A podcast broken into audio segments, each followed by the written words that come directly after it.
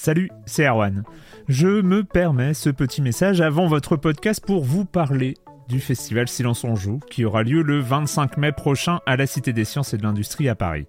De 10h à 22h, on vous prépare une journée qu'on espère passionnante avec des discussions, des débats au cœur même de la Cité des Sciences et une soirée mémorable dans un grand amphithéâtre. La billetterie est ouverte, le lien est dans la description des derniers épisodes et vous trouverez aussi un lien vers la programmation. C'est 20 euros pour la journée et la soirée, et si vous voulez juste passer nous voir en journée, il suffit d'une entrée classique pour la cité, c'est 13 euros tarif plein avec éventuellement des réductions. C'est la première fois qu'on organise un truc pareil et on espère vraiment que vous répondrez présente et présent. En tout cas, nous, on a très envie de vous croiser de rencontrer celles et ceux qui nous écoutent chaque semaine. Rendez-vous donc le 25 mai et je vous laisse avec votre épisode de Silence en joue ou de la bande-annonce ou de Gâchette gauche ou de Dans la boucle. Enfin bref, bonne écoute. I'm Sandra, and I'm just the professional your small business was looking for. But you didn't hire me because you didn't use LinkedIn jobs. LinkedIn has professionals you can't find anywhere else, including those who aren't actively looking for a new job but might be open to the perfect role, like me. In a given month, over 70% of LinkedIn users don't visit other leading job sites. So if you're not looking on LinkedIn, you'll miss out on great candidates like Sandra. Start hiring professionals like a professional. Post your free job on linkedin.com/achieve slash achieve today. Silence en joueur, Juan Cario, bonjour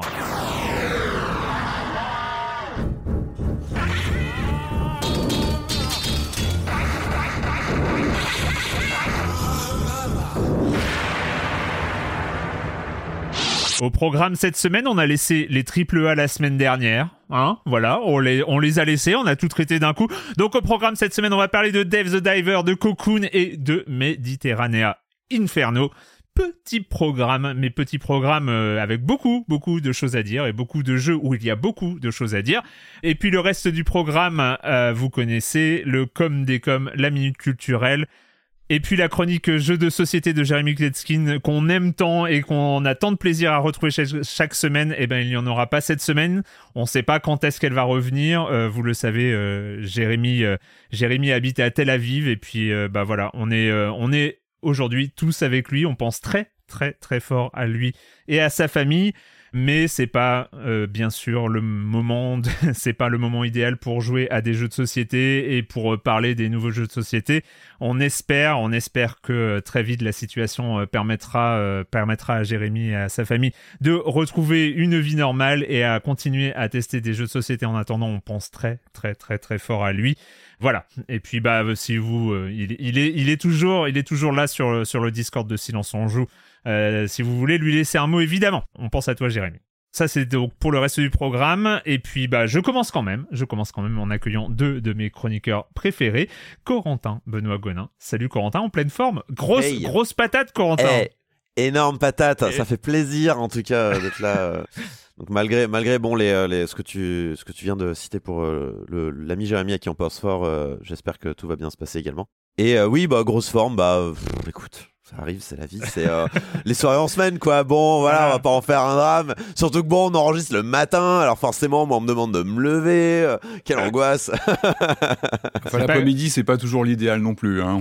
On l'a vécu. T'étais en décalage. hein. Moi, je suis plutôt euh, team après-midi. Hein, je Ah oui, c'est vrai tu votais euh, après-midi, ouais, Ouais, plutôt oui. team après-midi. Mais, euh, mais bon, en, en vrai, comme je sais plus que c'est qui l'avait dit, je crois que c'était Jérémy, euh, pardon, euh, Marius qui en avait parlé, qui avait une, une énergie euh, du matin euh, qui était un peu différente. Et c'est vrai que c'est vrai quoi. On est, on est- L'énergie on est, de sur le vie pont. matinale, c'est important. Ouais. Que tu perds Le survie, moi, progressivement mais- au cours de la journée en général. Moi, c'est plus de survie le matin, mais ouais, c'est c'est clairement euh, quelque chose de différent. Hein, c'est clair. Euh, Le matin, c'est pas facile. Une vibe différente. Et Patrick Helio, salut Patrick. Eh, salut Arwan, salut Corentin. La forme. ouais. Bah pff, oui, la forme. euh, effectivement, oui, non, non, bah c'est, faut, faut essayer d'éclipser quelques minutes pendant qu'on se parle les, les, les événements de cette semaine. Euh, allez, non, très prosaïquement, je m'inquiète. Je m'inquiète parce que je me rends compte que ma nouvelle chaise, qui est toute neuve, hein, Non. elle Non. grince. Non.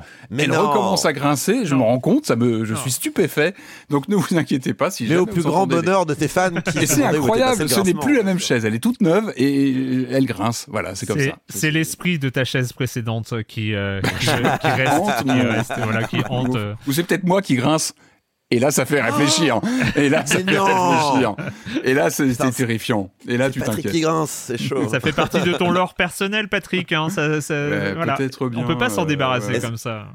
Est-ce que le- la chaise aussi euh, fait du bruit comme le pivert et euh, comme le, le chat Alors que lui, tu il est parti. recueilles, euh. Lui, il est parti. Ah, il est hein. parti, Il est, pilote. ouais, il est, il est parti. Je, je, je, je veux pas savoir. Je, je veux, il n'est plus là. Je, veux, je pense savoir plus. Comme annoncé la, la semaine dernière, je commence, euh, je commence avec un peu l'actualité si on s'en joue. Comme annoncé la semaine dernière, il y a un excellent entretien qui est arrivé dans votre flux. Entre temps, un entretien avec Thomas Merer, euh, qui vient de sortir euh, donc son livre sur Assassin's Creed, enfin qui vient de sortir, qui a sorti il y a quelques semaines son livre sur Assassin's Creed chez Third et donc euh, voilà un petit entretien sur la saga Assassin's Creed. Discussion que j'ai adoré étant moi-même euh, très proche de, de, de cette licence et voilà ayant joué à- au jeu et tout ça donc euh, euh, c'était cool de discuter avec lui euh, tout ce temps-là. Quelqu'un qui a adoré Mirage, en plus, avait plein de choses à dire. Ouais, on va, on va, on va y revenir rapidement à, à- à ça euh, tout à l'heure. Mais on va commencer, on va commencer avec euh, l'actualité, l'actualité de la semaine. Patrick, tu petite petite actu, petite annonce du côté de PlayStation et ce Ouais. n'est pas sur leur portal. Ça, c'est autre chose. non, bah, non, non, ça, chaque chose en, en son temps. Non, l'actualité euh, qui, qui a été plutôt confirmée ces jours-ci, parce que la rumeur euh, rôdait depuis des semaines. On a même vu euh, des images qui avaient leaké il y a quelques, quelques jours, quelques semaines aussi.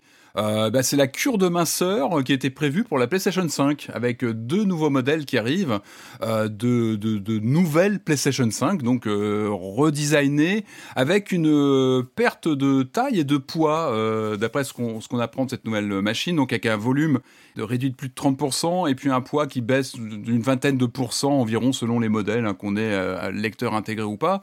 Donc ces nouvelles PS5, euh, donc plus petites, euh, plus légères, donc elles sortent en, donc elle sort en deux versions, donc une version équipée d'un lecteur d'entrée à 549 euros, prix prix conseillé, et puis une version digitale, donc la fameuse version Ouais. sans lecteur, sans lecteur physique. Euh, qui arrive à 450 euros. Et puis, et puis on a l'arrivée. c'est- pour moi, je pense que c'est le, le, le, la nouveauté importante de cette euh, nouvelle gamme en dehors de ce, cette retouche cosmétique qu'on connaît. Enfin, ça, c'est un, Ouais. c'est un, c'est un rendez-vous euh, presque habituel, notamment chez Sony, hein, de, de relooker euh, ce qu'on appelle un form factor, c'est-à-dire qu'on redonne un, un- un nouveau souffle à la machine. Mm-mm. Et puis, ça enclenche aussi des économies de production avec des changements de matériaux, etc. C'est, vraiment c'est dans la continuité classique de, de la vie d'une console. Ce qui est plus intéressant, je trouve, c'est la décision autour du, du lecteur de Blu-ray qui devient optionnel éventuellement. Je m'explique. Vous avez donc la version avec disque intégré à 550 euros. Très bien, ça c'est l'équivalent de la, la console à lecteur euh, actuelle. En revanche, la Digital Edition, donc la machine qui n'a pas de lecteur, elle pourra recevoir un lecteur euh, Blu-ray euh, externe qui va pouvoir s'intégrer à l'intérieur, qui va être vendu 120 euros environ. C'est-à-dire qu'on n'est plus sur euh, Genre deux si on configurations. regrette, euh, si. euh, Eh ben c'est voilà. et, alors ça je pense que c'est un bon move, c'est un bon mouvement. Je trouve que c'est une bonne décision de dire euh, bah euh, c'est vrai que sur le modèle originel de PS5 il fallait faire son grand choix. C'est-à-dire, Est-ce que je vais vers du tout digitalisé, du dou- tout des maths euh, ou bien je, je paye un petit peu plus pour avoir un lecteur un lecteur optique. Euh, on connaît, on va pas revenir sur la discussion Non. sur le sur les De toute formats façon, je vous physiques, sur coupe les au montage si vous partez là-dessus. le hein, prêt des jeux, etc., sur les vertus du physique euh, ou ce qu'il en reste. Là, je trouve que le, le mouvement est intéressant, notamment si on le compare à ce qui était a priori prévu chez Microsoft euh, sur, ses, sur sa nouvelle vague de, de Xbox Series qui avait fuité il y a quelques, quelques temps déjà. C'est que là, ce n'est plus étanche, c'est-à-dire qu'on n'a plus deux modèles avec d'un côté euh, ou du tout digital ou du euh, ouverture au physique. Là, on a du tout digital qui peut évoluer vers du physique avec un lecteur. Donc, d'après la communication, je trouve qu'à 120 euros, c'est un bon prix. Je trouve que c'est- plutôt pas mal de pouvoir upgrader comme ça une version digitale et de pouvoir euh, avoir cette, cette option de lecteur. Même, moi, je trouve que même pour ce qui est de la, de la, de la durée de vie de la machine, le fait de pouvoir changer, on sait que c'est le point faible en général d'une machine, c'est l'optique, c'est le lecteur, euh, le lecteur, euh, lecteur de disque. Je trouve que pouvoir éventuellement le changer à l'avenir euh, pour euh, voilà un prix qui reste acceptable, je trouve ça plutôt intéressant. Attends, Et c'est ce rappelle le prix va- du lecteur C'est 120 Il euros est ça 120 euros. Il est annoncé à 120 euros, ce que je trouve plutôt euh, voilà, c'est un bon prix pour un 120 lecteur. euros un lecteur, Blu-ray. c'est un lecteur C'est un Blu-ray. HD hein, qui permet de lire aussi du, du, du, du, du, du film 4K, etc. Donc je trouve que le prix est plutôt, plutôt pas mal pensé. Euh, on gagne aussi en termes de stockage, c'est-à-dire qu'on passe de 850 gigas à 1 Tera. Donc ça, on n'a pas encore les détails exactement de comment ça s'est fait. Euh, Il y a pas mal de petites questions encore qui restent en suspens d'ailleurs sur l'intérieur de la machine, comment, Mhm. elle, comment elle est, enfin, en quoi va, va consister cette transformation. Elles pourront toujours se tenir à l'horizontale ou à la verticale. À l'horizontale, il y a ce fameux petit pied qui a fait pas mal Ouais. euh, rire sur les Pied, réseaux sociaux. Une petite, euh, un, petit pied qui sort comme ça. Bon, c'est un peu bizarre. c'est vrai que c'est- pas très très. euh, Bon, il est transparent, c'est déjà ça. Ouais, bah après ça fait un, ça fait Il un peu peu bricolage. C'est vrai que c'est Ah pas bah forcément le truc le plus beau. C'est vrai que la machine, on la voit souvent et notamment dans la communication de Sony debout. Donc Ouais. à la verticale. Et dans ce cas-là, il faudra passer, contrairement au modèle actuel, c'est vrai que la PS5, on peut la mettre debout via un, un pied qui est livré avec la machine, un pied en plastique qui permet de, comme ça de passer en horizontal ou en vertical. Là, désormais, il faudra passer par un stand payant, une trentaine d'euros, euh, qui sera en revanche euh, compatible avec les, les- les PS5 actuels. Mais bon, il faut quand même passer à la caisse pour pouvoir mettre sa machine debout. Euh, Mais la, la grande machine ne tient pas aussi- debout toute seule, du coup Elle est bah, pas. c'est elle- dangereux. Je pense qu'elle peut Ouais. tenir. elle peut tenir. Elle peut le faire. Ouais. Par contre, si tu as un chat un petit peu, un peu survolté qui passe, ou- Oh, je pense que c'est très dangereux. Je, je pense qu'en ter- Non, puis il y a- il y, a toujours ces vibrations, notamment si tu as un lecteur optique intégré. euh, Déjà que tu as ce, ce- ce côté un peu ronflé de. La silhouette en, en pâtit un petit peu hein, de ce lecteur. C'est vrai que c'est pratique, comme je disais, il y a vraiment quelque chose d'ouvert que je trouve vraiment intéressant. Par contre, physiquement, on peut pas dire que ce soit, que ce soit quand même euh, génial, le, le lecteur comme ça qui s'intègre. Donc le pied est quand même euh, un vrai plus. Encore une fois, je reviens sur cette question de l'intérieur. Euh, Je pense que ce sera intéressant de voir un petit peu quand elle est ouverte, comment elle sera examinée sur, encore une fois, les économies de, matériaux, l'optimisation de l'architecture, etc. Il y a beaucoup de questions, et notamment un- une, polémique qui en fait depuis un petit moment. Moi, j'y ai pas été confronté personnellement parce que ma machine est allongée, donc elle est à l'horizontale. Mais la question du métal liquide, ce système de refroidissement euh, qui a été choisi euh, par Sony euh, pour la PS5, qui pose visiblement problème sur certains modèles, notamment lorsque la machine est posée à la verticale, avec une dégradation du matériau qui peut, qui abîmer la machine. Je sais que il y a beaucoup de discussions sur le sujet. Mais encore une fois, j'ai pas eu l'expérience personnellement, mais il y a un sujet pour Sony a priori autour de ce métal liquide. Et là, peut-être que ça va permettre, avec ce nouveau modèle, d'opter pour un nouveau système de refroidissement qui écarterait complètement cette, cette problématique euh, éventuelle. Donc voilà, il y a encore pas mal d'interrogations, mais encore une fois, c'est un rafraîchissement. C'est pas du tout une révolution. On n'est pas du tout, évidemment, on le redit, on n'est pas sur une pro, on n'est pas sur une machine augmentée, Ah, on est ouais. sur les mêmes spécificités, les mêmes performances. Encore une fois, c'est une question de, de, de- de- de- certainement d'optimisation des coûts, même si les prix restent les mêmes, voire augmentent. Donc ça, voilà, en Mm. général, c'est vrai qu'il me semble, il faudrait vérifier, j'ai pas vérifié, mais il me semblait que les, c'est vrai qu'auparavant, quand on était jeune, quand une PS2 arrivait en slim, il me semble qu'il y avait une baisse de prix aussi, il y avait aussi un, un, un impact sur le prix de vente où il y avait euh, trois jeux dans la boîte, je sais plus trop, mais il me semble qu'il y avait quand même une, une valeur ajoutée pour les nouveaux acquéreurs d'entrer comme ça à ce moment-là de la, de, la, de la vie de la machine. Là, bon, l'écosystème actuel hein. fait que, Euh, voilà. que tu, Ouais, que tu besoin. payes euh, aussi cher, voire même plus cher qu'au lancement de la machine originelle. C'est quand Je- même. une- Corentin Je regardais. Ouais, non, je voulais. euh, Je, c'est la première fois que j'entendais parler de cette histoire de, de, de, de liquide métal. pour, Alors oui, euh, alors ça, le euh, je PS5. tiens bien à le préciser, je n'y ai pas été confronté personnellement. Je sais que c'est un Ouais. sujet de discussion qui est très récurrent chez les technophiles. Que je- moi, je n'ai pas confond- je n'ai pas été Une confronté. toute petite recherche. ouais, en fait, apparemment, c'est le. Ils ont pas mis de pâte thermique, ils ont mis du. C'est ça, exactement. Ça de- remplace. de- alors, du- autant une métal thermique, liquide. tu peux la changer facilement. Là, il y a un problème vraiment d'usure Bah oui. Encore une fois, C'est euh, principalement lorsque la machine est à la verticale. Donc moi, Ouais. j'ai pas du tout été confronté à ça. Bah mais oui, ça pose une fait, question. le, le, le liquide Oui, métal cool. euh, cool en fait. cool. donc, Ah bah j'espère pas, moi je la tiens à la verticale depuis, euh, depuis que je l'ai, donc j'espère que tout va bien se passer, mais pour l'instant... Bah, elle va Bah, peut-être surchauffer dans peut-être pas que- longtemps, voilà. il faudra peut-être que tu l'ouvres. encore ton une fois, moi je suis pas, alors moi je suis pas du tout technophile. J'ai juste vu des pas mal de, de, de youtubeurs qui en parlaient. Je sais que c'est un sujet de discussion à vérifier, mais en tout cas peut-être que ce nouveau modèle et c'est en général, en général, c'est vrai que des générations comme ça qui arrivent deux, trois ans après un lancement originel, bah, ils profitent aussi de bah, d'optimisation dans tous les sens. Euh, le port, vous savez, le port USB qui pose pas mal de questions aussi sur, euh, qui se détache en général, je crois le, Mm. le- le port USB. Euh, tout ça est changé parce qu'on a, je crois, c'est de l'USB-C, je crois, en façade. Enfin, tout ça a été changé. Donc c'est aussi une machine qui profite bah, de l'expérience de trois ans et de, de modification de, de composants. Rapidement, rapidement, parce que c'est quand même un sujet qui te tient à cœur, Patrick. euh, Eh n- Nous avons un certain Dead Island 2 euh, Eh qui oui. va profiter d'une extension. de narrative, L'occasion, une Oh, histoire. l'occasion, est trop belle de, de, de, de, faire un petit point Dead Island 2. Bah oui, hein, c'est rare ces temps-ci d'avoir une occasion de parler de, de, de- de- de Dead Island 2. Euh, en fait, on a appris qu'une extension, on savait que des extensions narratives arrivaient pour cet excellent jeu, jeu de, de, de, de baston de zombies en vue subjective. Euh, donc l'extension s'appelle House et elle arrive le 2 novembre. Donc extension narrative euh, avec euh, des nouveaux lieux, un, un nouveau scénar en fait, une nouvelle, euh, une nouvelle, euh, comment dire, une nouvelle extension narrative autour notamment d'une, j'ai lu une secte retranchée à Malibu dans une villa. Donc nouveau décor, nouvelles armes, nouvelles cartes, etc. On rappelle quand même que Dead Island 2, il revenait de très loin et c'est une de ces rares belles histoires, bon avec Baldur's Gate 3 évidemment, mais de ces jeux qu'on pensait complètement cramés et, et, et- et morts avant de sortir avec des reports, des changements de studio, etc.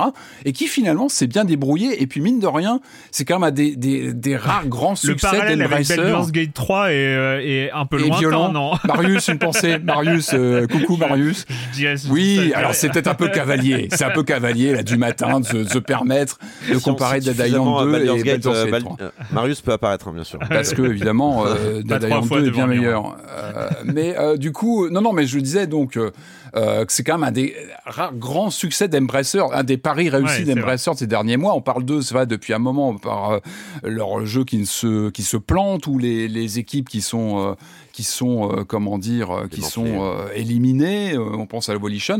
N'empêche que euh, effectivement, Dead Island 2, j'avais noté, c'était un million de, euh, d'exemplaires vendus en trois jours, 2 millions dans- au cours du premier mois, puis un excellent bouche à oreille qui fait que voilà le, le- Ouais. le jeu a bien, a bien fonctionné. Donc des extensions arrivent, on, on surveille ça évidemment du, du, du coin de l'œil, bien sûr. Même plus que ça, non, c'est dans le champ de vision principal même. Ouais. Donc c'est pas le coin de l'œil. Bien sûr. On, on surveille ça de près. Corentin, euh, on est encore dans une période où le jeu vidéo, euh, bah, il y a plutôt des mauvaises nouvelles, plutôt des trucs. euh, Ouais. Mais il n'y a pas que des mauvaises nouvelles quelque part. Allez, essayons d'être positif. Je suis là pour être positif. Allez. Enfin, c'est vrai que j'aurais pu parler euh, des 80, enfin, j'aurais pu donner le détail sur les 91 personnes qui ont été licenciées à Team 17. On en a un petit peu parlé la semaine dernière. On, on pourrait euh, parler euh, de, de, de Twitch aussi, qui, qui n'a pas pu couper à des, à des licenciements dans, dans sa masse salariale, mais qui a en réalité touché tout Amazon. Mais de toute façon, c'est, c'est un, un phénomène qui a touché au-delà du jeu vidéo hein, au Oui. niveau des, licenci- des, Bien sûr. des licenciements. Non, on va parler de bonnes nouvelles. On va parler de bonnes nouvelles euh, en réaction finalement à cet environnement délétère aussi, puisqu'on parle de euh, CD Projekt Red. Encore eux, on en a parlé la semaine Mm. dernière. Décidément, Yes. c'est euh, vraiment, euh, ils sont de retour vraiment euh, en pleine forme puisqu'ils ont. euh, alors c'est pas CD Projekt Red l'institution, ce sont les salariés Mhm. de euh, CD Projekt Red qui ont euh, qui ont annoncé qu'ils euh, eh ben, qu'ils se syndicalisaient, voilà, qu'ils se mettaient ensemble pour euh, pour bien. résister. euh, pour résister finalement à l'oppression euh, de la hiérarchie parfois qui peut être un petit peu violente. Ah, c'est Euh, des parce qu'en projets fait, ils ont- Red Ah bon? C'est Ouais, dingue. je sais pas. C'est fou. Bah bien sûr. Ouais. Je dis qu'il peut hein, parce qu'on reste Ah. dans le on reste dans le flou. Hein. On a Restons une- dans le conditionnel. euh. un flou euh, voilà un flou professionnel pour éviter de se prendre des des des, des, des- Non, attends, a- des a- procès. on sait, il y a eu des affaires, il y a eu des problèmes, il y a- Yes. voilà, ça, a été montré, ça a été, il y a eu des Si, enquêtes. du problème, bien sûr. Ouais, bien sûr. Bien sûr. Hum, Donc il y a eu une troisième vague de licenciements qui avait touché quand même 9% de la masse salariale euh, en 2023. Il y a 100 personnes qui Hmm. ont été euh, touchées environ. Et euh, en réaction à ça, enfin c'est ce qu'ils expliquent, hein, puisque l'annonce de, la syndicalisation a été faite euh, là il y a pas longtemps, il y a quelques jours, mais euh, en réalité c'est quelque chose qui est dans les tuyaux depuis plus longtemps que ça, depuis mars dernier manifestement, puisque donc c'est en réaction à cette vague de licenciements qui se sont mis ensemble afin de bien sûr améliorer le- le, le- l'espace de travail, les standards, d'une manière que la que le, on va dire des moyens légaux puissent amplifier Mhm. leur voix et leur euh, leur, volonté de d'avoir euh, de, de meilleurs euh, un meilleur rapport avec leur travail finalement. Évidemment, le, le but à la, à la fin, c'est d'avoir plus de sécurité du boulot, d'avoir plus de transparence, d'avoir une meilleure protection, de...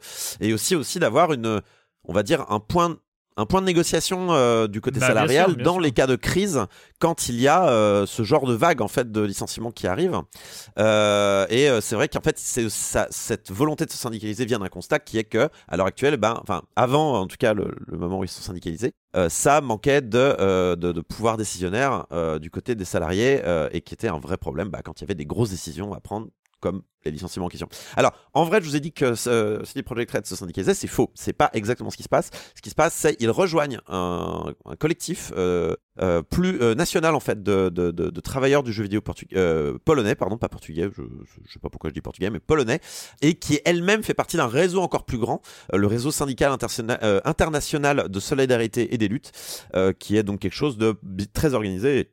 Et donc on voit quand même qu'il y a une volonté de bon ça suffit les bêtises. Euh, nous autres dans le jeu vidéo, on a beau faire un métier passion, il faut quand même qu'on arrête euh, de, Yes. de se laisser marcher sur les pieds, quoi. Et je pense que c'est- super impor- important.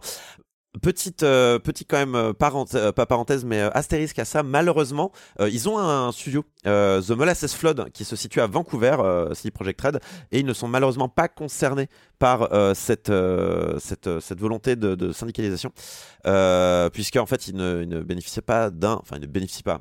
Peut-être qu'ils ont de très bonnes conditions de travail, j'en sais rien, mais Hmm. euh, ils ne bénéficient pas, entre grosses guillemets, d'un contrat de travail polonais. Donc, ils ne peuvent pas bénéficier, on va dire, de, de, de, de- de la, du même soutien et de la même aide. Donc, bon, peut-être que ce studio-là devra se rapprocher des, euh, des structures syndicales euh, locales au Canada. Et évidemment, CD Projekt Red n'a pas donné de n'a pas donné de réponse, n'a pas, fait de fait, commentaire. hein.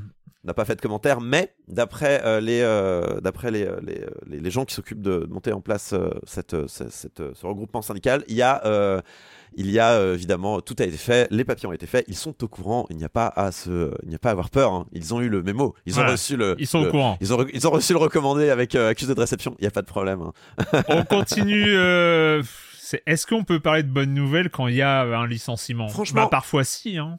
Hein Non, mais écoute, c'est pas un licenciement. c'est pas un c'est- licenciement, Au bout d'un moment, c'est un départ les gens partent à la volontaire. retraite. et voilà, puis pa- les gens partent à la retraite aussi. Là, quel âge? ça. 68 ans, je sais plus, je, je sais plus quel âge il a, mais oh, c'est- l'heure de partir. Voilà, au bout d'un moment, la fête est terminée. C'est Euh, non, mais, euh, voilà le, le- Là, la, trimestre. la suite de, de, euh, l'affaire Unity. C'est c'est vrai que le mot retire a un problème en anglais, c'est que ça peut vouloir dire euh, partir à la retraite euh, et, euh, et partir tout court. En fait, il y, a- il y a quelque chose de quelque chose de compliqué. Mais oui, euh, donc euh, l'ami, hein, avec encore une fois d'autres grosses guillemets, hein, euh, John Ricciello. euh, qui s'en va d'Unity, donc euh, John Ricciello, qui était le patron tout simplement de, de Unity, qui était l'ancien, un, un ancien patron d'hier, hein, qui avait, qui avait sorti d'énormes phrases. Alors je, vous- Yes. je vous recommande la, je vous recommande, je vais pas vous les, toutes les répéter. Je vous en, oh, allez, je vous en donne une. Allez, je suis sympa, franchement. Eh, eh. Alors, qui a traité de. euh, T'as des bips de disponibles dans ton podcast, Armand Non. Cario Parce que. Non, non. Oh, alors, Pas besoin. des euh, bip, des beeping, des idiots de beeping, de bip,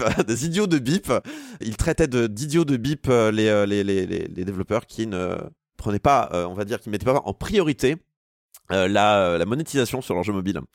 C'est franchement, est-ce que ce sont pas des idiots de bip? Moi, je, je sais pas. Je, je, je ne suis pas patron de- d'une grande boîte euh, qui fait des moteurs de jeu. Je, je, je n'ai malheureusement pas la réponse à cette question euh, existentielle. En tout cas, euh, sachez un truc, c'est que même si on peut euh, s'en réjouir de manière euh, un petit peu, euh, on va dire. On parle donc un- du un- départ de, de, du- on l'a pas nommé, hein? On l'a nommé? On l'a nommé? Si, si, Ah si, John. Ricciello, Ouais. patron d'Unity, Oui, donc qui, qui part. Et, et on peut s'en réjouir de ce départ, mais au fond, ça change pas le problème que Unity avait démarré son, sa fusion avec euh, Iron Source, qui est donc cette boîte Ouais. de, qui, qui s'occupe en fait de, de monétiser, euh, bah, on y retourne, qui est dans la spécialité de monétiser les jeux. euh, de, bon, bah, c'est ça le problème en fait, c'est quelque chose de structurel.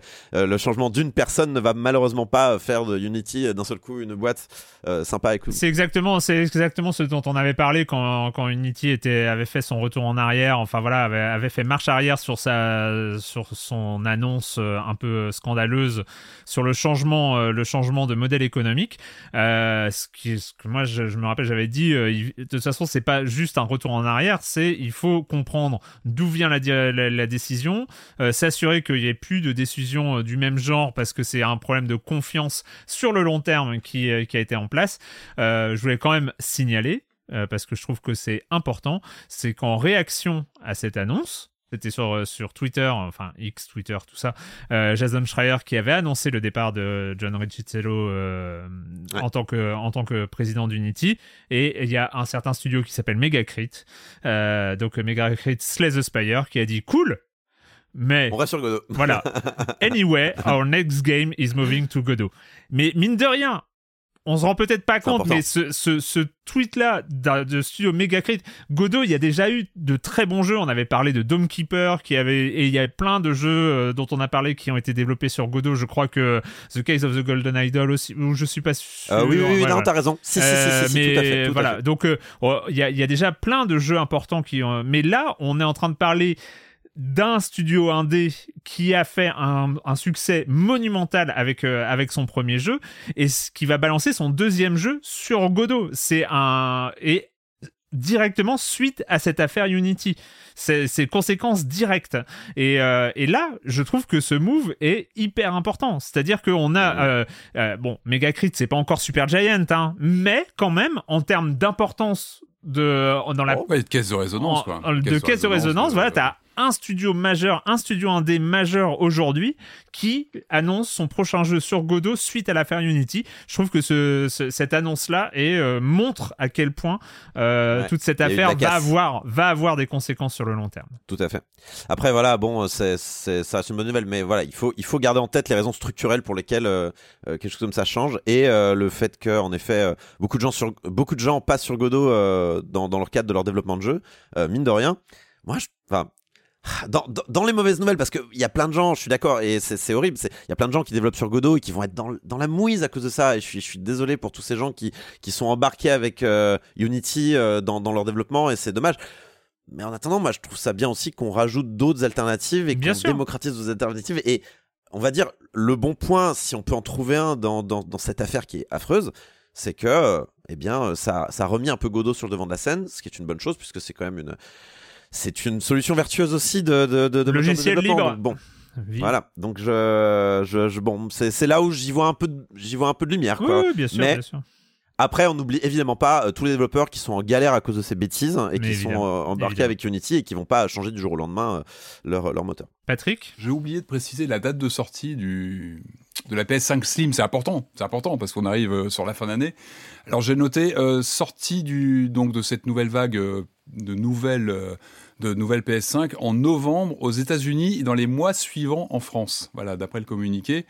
Euh, donc ça va remplacer à terme la PS5 actuelle. Par contre, voilà, on n'est pas certain exactement de la date de sortie en France. C'est bon à Il n'y savoir. a, voilà. pas un- y a pas un bail de. euh, ils la sortiront en Europe que quand les stocks seront finis ou un truc comme ça? Il me semble j'avoir lu ça Ah, quelque part. C'est possible. hein. C'est-à-dire Pas qu'ils le détail. ils, ils euh, veulent uniquement renouveler les stocks avec, mais pas oui, ah oui, euh, finir les stocks de PS5 Ouais. classiques, tu veux dire? Oui, c'est une tactique euh, très classique, oui, de, de- peut-être même avec des, des- des promos, je sais pas, il y a peut-être des choses qui se font autour de la- de la- Mhm, de l'ancienne PS5, mais en tout cas, c'est pas pour tout de suite maintenant. C'est-à-dire qu'il faut- il y a- Peut-être il y a- des bons plans en vrai hein, qui vont arriver Oui, pour acheter une complètement. PS5 sur le tard. ça ouais. peut être, euh, Avant, intéressant. Avant de passer au comme des comme, une dernière annonce, cher Corentin, ton projet secret qui euh, de, de ces derniers mois, de ces derniers Mais mois, oui. il faut en parler. Le projet secret, ça y est, on peut, on peut le révéler, on peut faire un, un reveal. Eh oui, C'est quoi je deviens CEO d'Unity, ça y est, euh, voilà, je voulais pas vous le dire, mais euh, c'est bon, je, je, je vais alors, tout arranger. ou alors puis-je t'appeler Julie le Baron? Oh aïe, aïe. Bah, a peut-être pas assez de Et femmes patrons, donc c'est peut-être pas plus mal. non, ouais, donc euh, je, je vais sortir euh, très prochainement. Je vais faire une Patrick, comme on dit dans le milieu. Je vais sortir. Oula, tu m'inquiètes euh, quand tu fais. Oula.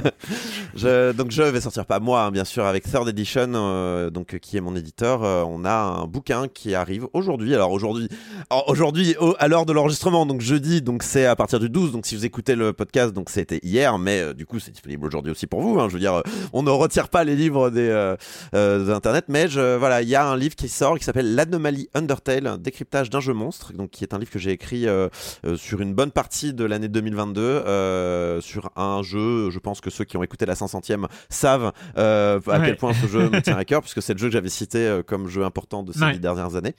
Euh, et voilà, c'est un, c'est, un projet qui m'a, qui m'a demandé pas mal d'énergie, de temps, mais qui, qui est aussi, au final, je, je me retourne et je fais. Ah, quand même, c'est, chouette. Euh, Premier mais voilà, livre. j'ai essayé d'écrire. Premier livre. Premier livre, Premier je- livre. plus jamais, hein. Quand- Euh, plus jamais, je pense. Voilà, c'est c'est une réaction normale. C'est une réaction normale. Mais euh, pas trop long, voilà, j'ai j'ai visé plutôt le, le bas, euh, la limite basse euh, avec euh, les 200 pages de livre. Mais euh, voilà, il y a euh, une magnifique couverture qui a été dessinée par ma chère et tendre Cédéto euh, et, euh, et une maquette de- de- du Feu de Dieu qui a été faite par un ami aussi, euh, mon ami Lucas, qui est, qui est chouette. Enfin, vraiment, je, je, je- Pour, pour un livre en fait où évidemment il n'y a pas d'image parce qu'on parle de. de- Mm. euh, Pa- Patrick doit connaître les, les livres sans images aussi, même si les siens généralement sont bien illustrés, euh, les livres de Patrick. Mais euh, c'est vrai que bon, avoir une belle maquette, c'est quand même chouette. Et, et voilà, donc il, il, il doit être disponible dans certaines librairies et évidemment sur internet avec une version first print qui ne durera pas très longtemps si ça vous Et intéresse. tu es déjà, tu as déjà prévu des séances de dédicaces. Il faut les annoncer. Il faut les annoncer. Si jamais vous. Si jamais Undertale ça intéresse, que vous m'aimez et euh, que vous, euh, vous voulez. euh,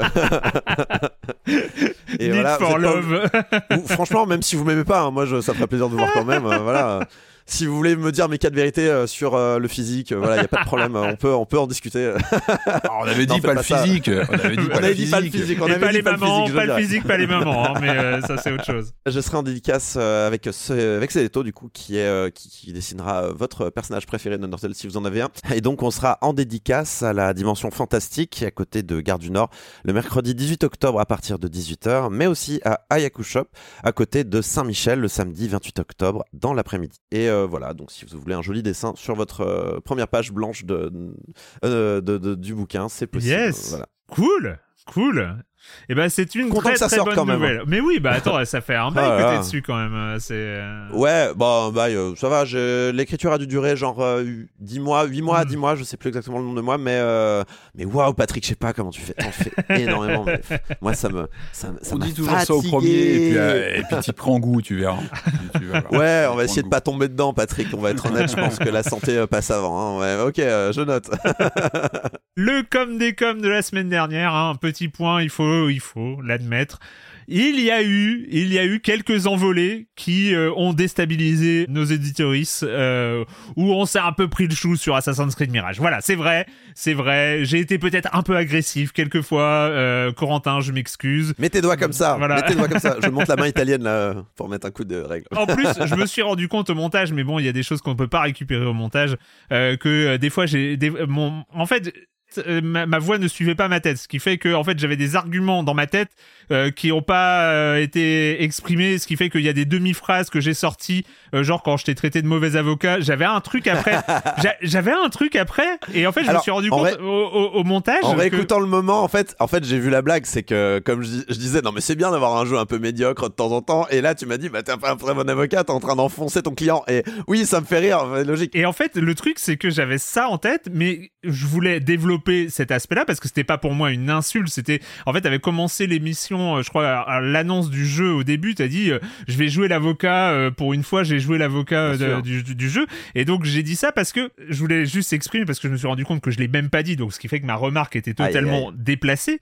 C'est euh, Oh. que toi, Voilà. t'avais dit que t'avais adoré le jeu en, enfin, t'avais bien aimé le jeu en écoutant autre chose. Et en fait, Ouais, ce que ouais. je voulais dire, c'est que moi, j'adore Assassin's Creed. Enfin, je suis très attaché à la licence pour une question d'immersion. C'est-à-dire, en fait, ce qui, moi, me, me fait plonger dans l'Assassin's Creed, c'est vraiment quelque chose de l'immersion pure. C'est-à-dire, quand j'ai euh, fait Odyssey alors qu'on était en confinement, c'est, c'était l'évasion, c'était être à l'intérieur du monde, etc. Donc, du coup, le fait de dire j'apprécie Assassin's Creed en faisant autre chose à côté, pour moi, c'est complètement antinomique. Voilà, c'est un contresens. Et c'est voilà, c'est juste pour dire que c'était j'avais un argument derrière ma phrase hyper- qui peut sembler hyper agressive et c'était pas pour être hyper agressif, c'était pour dire que euh, voilà, le défendre tu défendais le jeu et je peux comprendre et en plus il y a des gens en commentaire qui disent j'adore Assassin euh, j'adore jouer à Assassin's Creed de la même manière que toi. Euh, en fait vraiment un peu en faire les trucs un peu euh, détachés etc. Donc euh, c'est juste pour dire que moi ma façon de, de jouer à Assassin's Creed voilà, c'est de la pure immersion et c'est vrai que Et puis il y a, il y, a, il y a quelque chose de la défaite dans la manière dont je défends Assassin's Creed, c'est-à-dire qu'il y a. Enfin, au bout d'un moment, quand tu dis euh, j'apprécie le jeu en vie dans ma tête, il y a, il y a quelque chose aussi de, de cool à ce qu'un jeu soit quelque chose de très divertissant et quoi, mais il y a, il y a une défaite artistique, quoi. C'est-à-dire que si jamais le, le jeu euh, n'est pas capable de, de t'emmener au-delà Mm. de, de, de, de uniquement euh, tuer des, euh, tuer des, euh, des gardes euh, de manière un petit peu automatique, euh, est-ce que le jeu n'a pas raté quelque chose aussi? Et il y a pas de problème. Je veux dire, moi, je suis, moi, il y a plein de jeux. Genre aujourd'hui, Spelunky 2, c'est pareil, c'est extrêmement automatique. Euh, mais euh, bon, après, euh, je pense que le jeu vidéo va au-delà aussi de ce qu'il a à dire. Et je Mm. pense que les jeux vidéo ont aussi euh, le droit de rien avoir à dire Tout et à fait, uniquement tout à des, fait. des divertissements. Mais bon, en tout cas, ce jeu est intéressant et il provoque des discussions et c'est la Moi, écoute, c'est quoi, Erwan? Moi, il y a quelque chose qui est, je trouve, cool dans les jeux qui provoquent des discussions parce que j'ai l'impression, moi, c'est une de mes, euh, c'est un de mes chevaux de bataille, c'est que le jeu vidéo ne provoque pas ces discussions. Généralement, quand un jeu sort, il, tout le monde est d'accord sur le fait qu'il est bien ou tout le monde est d'accord sur le fait de dire qu'il est pas bien dans la presse. Il y a rarement Sur- des jeux comme surtout ça à partir qui... d'un certain budget, en fait. C'est assez Ouais. marrant. hein, c'est, euh, Tout à fait. Mais il y a, il y a rarement des jeux voilà, qui, euh, au-delà d'un certain budget, euh, mais, mais ils existent. Moi, je Mhm. pense à Ouais, euh, Premonition du côté de Patrick. Il y, a, y a ces jeux-là qui, qui, qui arrivent à créer la discussion. Si Mirage l'a créé aussi, bah, c'est bien. Je pense que ça Ouais. fait progresser, mine de rien, le, médium en, dans, dans son entièreté. Les commentaires, alors il y a eu plein de commentaires, il y a eu plein de digressions et on va éviter de parler, de passer de- dans les digressions, un, enfin bon, innombrables de, de, de la, des discussions générées par le dernier épisode. Je prends le commentaire d'Endertal euh, qui dit euh, Je trouve Erwan et Marius très durs dans leur critique d'Assassin's Creed Mirage. La communication d'Ubisoft ne vendait pas un jeu révolutionnaire et la communication, pardon, me semble honnête par rapport au produit final. J'ai eu la même expérience avec chacun des derniers Assassin's Creed. J'ai beaucoup aimé les dix premières heures, puis en regardant la carte et en réalisant qu'il me faudrait environ une centaine d'heures pour tout terminer, j'ai ressenti à chaque fois un grand sentiment de découragement qui m'a fait lâcher la manette. Cette fois-ci, je prends du plaisir à découvrir la ville tout en sachant que j'irai au bout. Cet Assassin's Creed m'a fait penser à Sniper Elite 5. Je n'en attendais rien. J'en avais entendu du bien et j'ai vraiment adoré y jouer entre d'autres jeux plus ambitieux. Si l'expérience avait duré 50 ou 100 heures, j'aurais trouvé ça, ennuyeux, euh, c'est sûr, mais au final, deux ans plus tard, j'en garde un excellent souvenir, sans bien sûr le comparer à un Zelda ou un Baldur's Gate 3. Voilà, c'était euh, la, remarque. Euh, une, un commentaire de Pof Dégâts. Je n'avais jusque-là jamais été attiré par Cyberpunk, mais la chronique me donne envie de le faire sur un série X. Par contre, je ne suis pas sûr d'avoir tout bien compris, car vous parlez à la fois du DLC et du patch. L'un conditionne-t-il l'autre? Ce que je retiens, c'est que c'est le bon moment pour découvrir ce jeu, mais cela nécessite-t-il de passer par la case DLC Bref, est-ce que je peux choper le jeu original à 15 balles et kiffer Bien sûr. euh, toutes les mises à jour? Je me moque du DLC, honnêtement, merci. C'est ce qu'on Voilà. C'est ce qu'on avait, c'est ce que c'était notre conclusion euh, la semaine dernière, c'est de dire faites en priorité absolue le jeu original dans sa nouvelle version 2.0, mise à jour, boostée Voilà. sur console euh, nouvelle génération. C'est C'est la priorité. si tu trouves le jeu en occasion si, à euh, 15 balles ouais. euh, pour ta Ah ouais, Series ouais. X, tu le mets, euh, Bah, il y aura un gros gros patch, euh, il se mettra à jour et tu auras la dernière version et t'as pas besoin d'acheter le DLC. Voilà, je préfère que ce soit explicité parce que s'il y a quelqu'un qui a pas compris ou on n'aura pas été Non, clair, mais c'est vrai que c'était un peu confus, que, je comprends. voilà. euh, on a abordé les deux sujets en même temps parce que c'est l'actualité. L'actualité, c'est cette 2.0 Oui, du jeu originel et cette extension narrative. Mais effectivement, il n'y a pas photo. Commencer par le 2.0, le jeu, donc le jeu original. Voilà, achetez Ouais. la boîte pour pas cher, on la trouve un peu partout. Refaites, enfin faites ou découvrez le jeu et on disait quel plaisir de le découvrir aujourd'hui dans ces conditions. Euh, c'est un jeu, voilà, qui reste, qui reste fascinant et qui enfin est abouti tel Yes. qu'il devait l'être. Et tu parlais tout à l'heure des remous euh, chez le développeur. Je pense que la production même de ce jeu a dû mettre, euh, mettre en lumière pas mal de problématiques en interne, de, de rapports entre les développeurs, de sorties dans des conditions qui n'étaient pas optimales du tout. Avec, euh, voilà, on, on connaît les, les- les- les problématiques de sortie sur la précédente génération de consoles, avec les accidents de réalisation, de Bref, voilà. Donc allez-y et faites surtout le, le jeu original. Et parce que on ne profite pas de l'extension sans avoir fait le jeu original de toute façon. Donc, euh, Corentin? Non, tu veux pas rien ajouter. Ah, je veux rien à dire, mais je non, je- j'avais une petite remarque un peu euh, un peu rigolote à dire. euh, Trouvez-le pas cher en physique, bien sûr. C'est c'est ce que je- c'est- c'est- c'est ce qui me venait en tête. Ah bah je Parce pense que c'est vrai oui, que c'est pour le coup affaire. là, dans Pour les le- bacs oui. d'occasion, vous allez pouvoir C'est le clair, trouver en solde pas cher. Euh, et enfin, un commentaire d'Opaline euh, qui nous dit J'ai été surprise par le commentaire à propos de Cyberpunk, à propos euh, du fait qu'on peut y jouer en 2020, on peut jouer en 2023 à un jeu sorti il y a trois ans et que, ça, et que cela passe bien. Mon expérience de joueuse, c'est principalement de jouer à des jeux qui sont sortis il y a plusieurs années. Peut-être que je ne suis pas représentatif, je n'ai pas de console aussi, dernière gêne ou de Game Pass, mais ce serait quand même dommage que les jeux ne passent plus parce qu'ils ont quelques années. Voilà, c'est juste pour dire, euh, je comprends tout à fait la remarque. Mm. Alors on- là aussi, on s'est peut-être mal exprimé.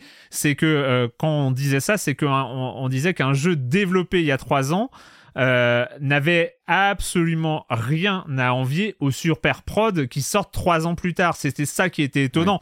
C'est pas de dire qu'on peut ne pas, on ne peut pas jouer à un jeu d'il y a trois ans. On peut jouer à des jeux d'il y a trois ans. Il y a même cinq ans. Il y a même en ce Même moment, 20 ans, en, en ce même moment, 25 non, ans, même oui. 30. Mais non, mais je veux dire, euh, même, même aujourd'hui, euh, ce que je veux dire, c'est que même aujourd'hui, des jeux sortis il y a 10 ans euh, n'ont pas le côté rétro, c'est-à-dire euh, sont encore, c'est c'est encore des jeux modernes. On peut encore euh, relancer des jeux d'il y a 10 ans et trouver des expériences qui sont très modernes et tout ça. Là, c'est juste en termes graphiques, en termes d'ambition, en termes de, de, de voilà, on, on compare euh, Starfield et Cyberpunk.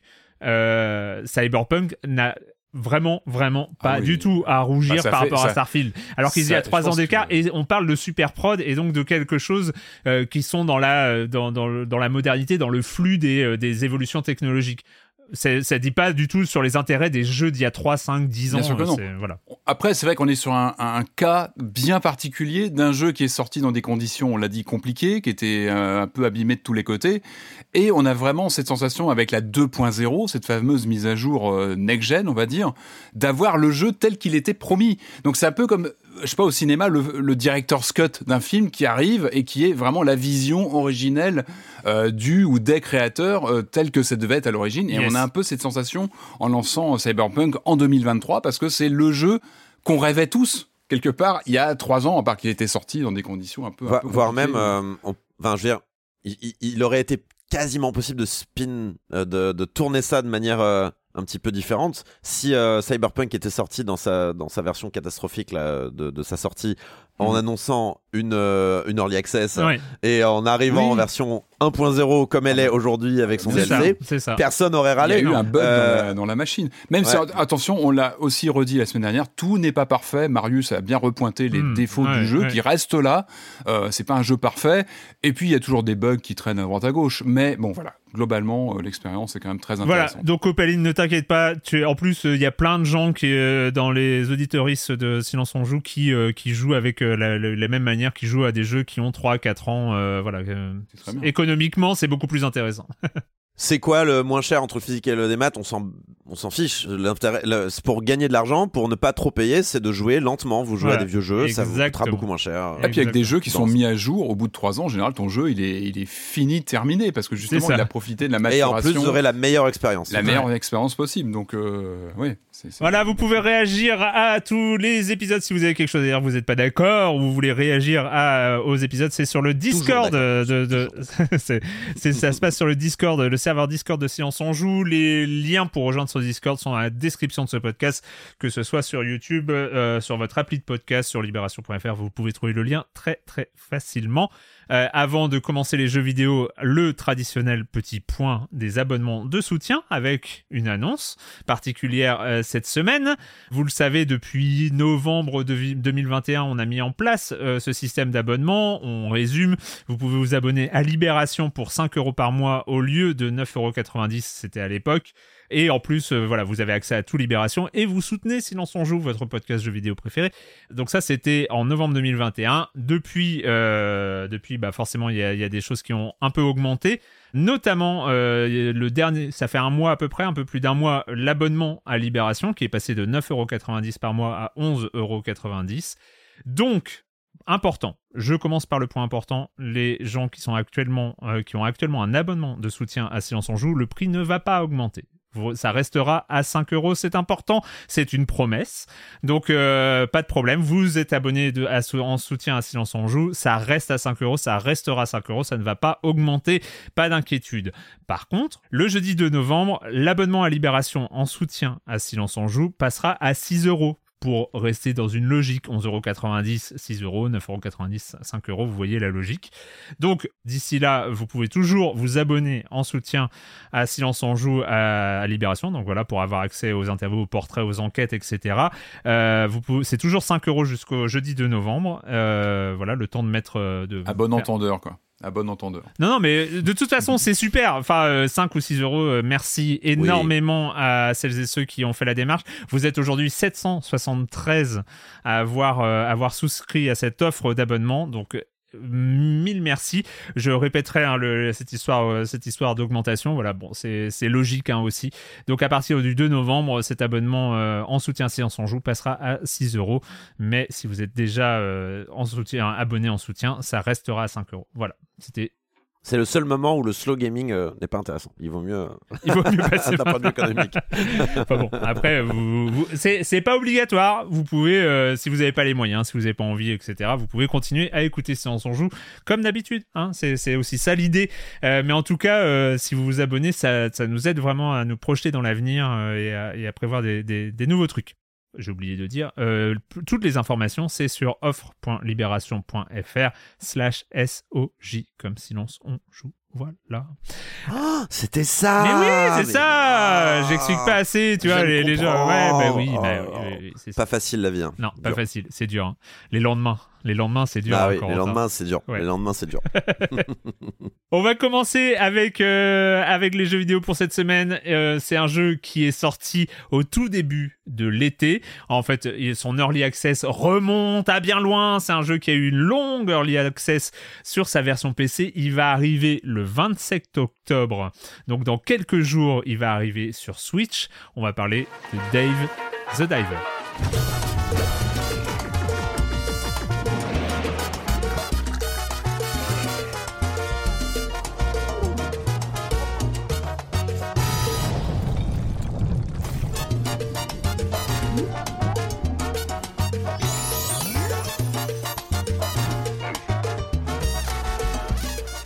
Dave the Diver qui donc euh, arrive sur Switch dans un peu plus d'une dizaine de jours, qui est sorti en version définitive euh, sur PC au début de l'été. On aime bien mettre des jeux dans des cases, généralement. On aime bien dire euh, c'est un jeu de gestion, c'est un jeu d'exploration, c'est un jeu de cuisine, c'est un jeu d'aventure, euh, c'est un jeu de collection. Hein. Voilà, on dans le jeu vidéo, on aime bien mettre les jeux dans les cases. On met, on le met dans quelle case celui-là? Bah dans toutes. Dans. Ah, moi, je le mettrais. Alors, moi, si, moi, j'ai créé un peu une case, euh, ce que j'appelle euh, routine pro- productiviste. Euh, dredge, je le mets dedans. Euh, dredge, pour moi, c'était ça. C'était aussi, on rappelle, on, a- Jeu on de avait pêche parlé aussi, Dave the quelques- Jeu Diver. de pêche, où tu avais cette routine euh, de d'activités comme ça euh, quotidiennes in-game, avec des journées qui s'enclenchaient, et puis des surcouches de gestion, euh, des mini-jeux, et j'y ai beaucoup pensé, euh, beaucoup pensé en fait en, en- en pratiquant Dave the Diver. Enfin, c'est mon point de vue. Alors, Et pour moi, il rentre dans ce, dans cette, dans ce, dans ce, cette, un peu cette nouvelle vague. Et on en parle régulièrement de cette nouvelle vague de jeux composites qui, euh, qui parviennent. Il y avait aussi Dome, euh, ah, j'ai plus le nom, Dome. euh, Under the Keeper, Dome? Euh, Dome ah, Keeper? on- Dome Keeper, on Ouais. creusait. Ouais. euh, euh, Et on faisait de la défense euh, jour-nuit, exact- cycle et- jour-nuit. ouais. Hmm. et, et- et quand ça fonctionne, ça fonctionne. Et, et là, bah, on est vraiment sur l'exemple même d'un jeu euh, où on incarne donc ce Dave the Diver, donc Dave le, le plongeur. Voilà, tout est dit. Ouais. Ce, ce- ce- ce bonhomme euh, avec sa bonhomie à l'écran, on est sur du pixel art, euh, donc euh, qui arrive dans un dans un petit endroit où il va sur, aider. sur du, un- juste euh, sur du mix pixel art 3D quand alors, même. hein. j'allais y venir ouais. justement, j'allais y venir parce que ouais. Ah, c'est non, vrai quoi, la réalisation est, est vraiment chouette parce que on a une ambiance pixel art. Par contre, c'est vrai que quand on quand on, alors, je resitue un petit peu les les, les, les- les mécaniques de jeu. Donc Ça va on être long, ce- ce- ça va être long. J'essaie de faire bref. Donc en gros, euh, on a une activité de routine. Moi, j'aime bien les routines. C'est comme ça dans les dans les jeux parce que en général, la routine euh, appliquée aux jeux vidéo permet, euh, en parallèle, tout en occupant le joueur dans des mini dans des mini activités récurrentes, d'infuser une narration et des événements. Et ce jeu-là, il est à fond construit comme ça. C'est-à-dire que la, routine au quotidien de Dave, c'est à la fois d'aider son pote euh, qui tient un bar à sushi, en fait, tout simplement, le soir, c'est-à-dire qu'il est au service, euh, il aide à servir euh, les sushis, les boissons, etc. Ça, c'est le soir. Et la journée, il est plongeur, donc il plonge, il, il- va pêcher des poissons et d'autres choses dans, dans un lieu, lieu qu'on va qu'on va explorer comme ça au fil des jours, où on va découvrir une une topographie euh, plus ample qu'on peut le croire au tout début, avec pas mal de secrets à découvrir et des euh, et surtout, moi, ce que ce que j'aime beaucoup dans ce type de, jeu comme ça, de, de routine, de production, parce qu'on est là pour euh, pour pêcher, ramener des, des, poissons. On a plusieurs surcouches de gameplay, donc on a euh, de la création de recettes euh, avec des différents ingrédients. Donc ça va être des, des races de poissons euh, à, pêcher. On a des mécaniques de, de, mini-jeux. Chaque activité, chaque chaque moment est, est le lieu d'un mini-jeu. C'est-à-dire que ça va être un mini-jeu pour servir les soupes au bar à la commande. Donc il faut, il faut incliner le, le stick. J'ai joué à la manette sur PC, on incline le stick. Lorsqu'on pêche, eh ben, on a évidemment cette mécanique de pêche un peu à la Luigi's Mansion avec la résistance du poisson. Alors, il va y avoir plusieurs mini-jeux, tapoter un bouton pour le, le fatiguer. Hmm. On a vraiment cette sensation de pêche qui est bien reproduite, je trouve, avec une résistance. Alors, amis des animaux, sachez qu'il faut venir trigger à, warning, ce jeu. Euh, trigger, trigger warning. Tu as parce raison, que moi, j'avoue que j'étais pas très à l'aise avec. Il n'y a pas vraiment de sushi végétarien dans ce jeu, je ah crois. non, non, hein. mais je, je sais bien.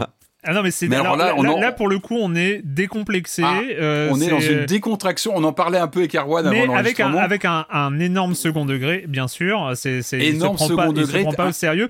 En même temps on pêche du poisson, on bute du poisson, on, on caillasse du poisson. Mais c'est dingue, c'est que euh, c'est euh, c'est voilà, on, on tue des requins, on y va. Hein, c'est c'est il y a il y a, il y a zéro Alors, souci. Euh, Effectivement, les actions sont pas très glorieuses. On tue, on tue n'importe quelle espèce qu'on hop, qu'on qu'on collectionne pour remplir des cartes parce qu'on a énormément d'actions en même temps. Mais tout est très très très limpide. Tout se fait sans de grandes complications, Sachant de menus, etc. que l'expli- l'explication euh, euh, de l'univers du jeu pour rendre ça tolérable, moyen, hein, c'est moyen, mais Ouais, bon, ouais. pour garder un peu ce, ce côté euh, très détaché de la euh, de, de, de, de l'aspect un peu dégueulasse du geste du, euh, du, du pêcheur, euh, c'est que on est dans un lagon magique qui se reboot tous les jours. C'est-à-dire Oui, que une, euh, changement euh, des, les- des les- objets. L'environnement change, euh, les poissons euh, sont rebootés. En fait, voilà, on est dans un dans un truc qui est rebooté tous les jours euh, et Non, euh, après, voilà. a- a- après, soyons honnêtes, euh, Dave, il est tout seul à pêcher. C'est une pêche encore à taille humaine, entre guillemets. C'est que puis qu'ils on- consomme- c'est-à-dire que par rapport, en fait, c'est ça, c'est genre, euh, c'est c'est toujours l'excuse, c'est l'excuse, euh, l'e- l'excuse qui, qui a du mal à tenir quand même sur la route, mais c'est par rapport au gros chalutier, euh, ça va.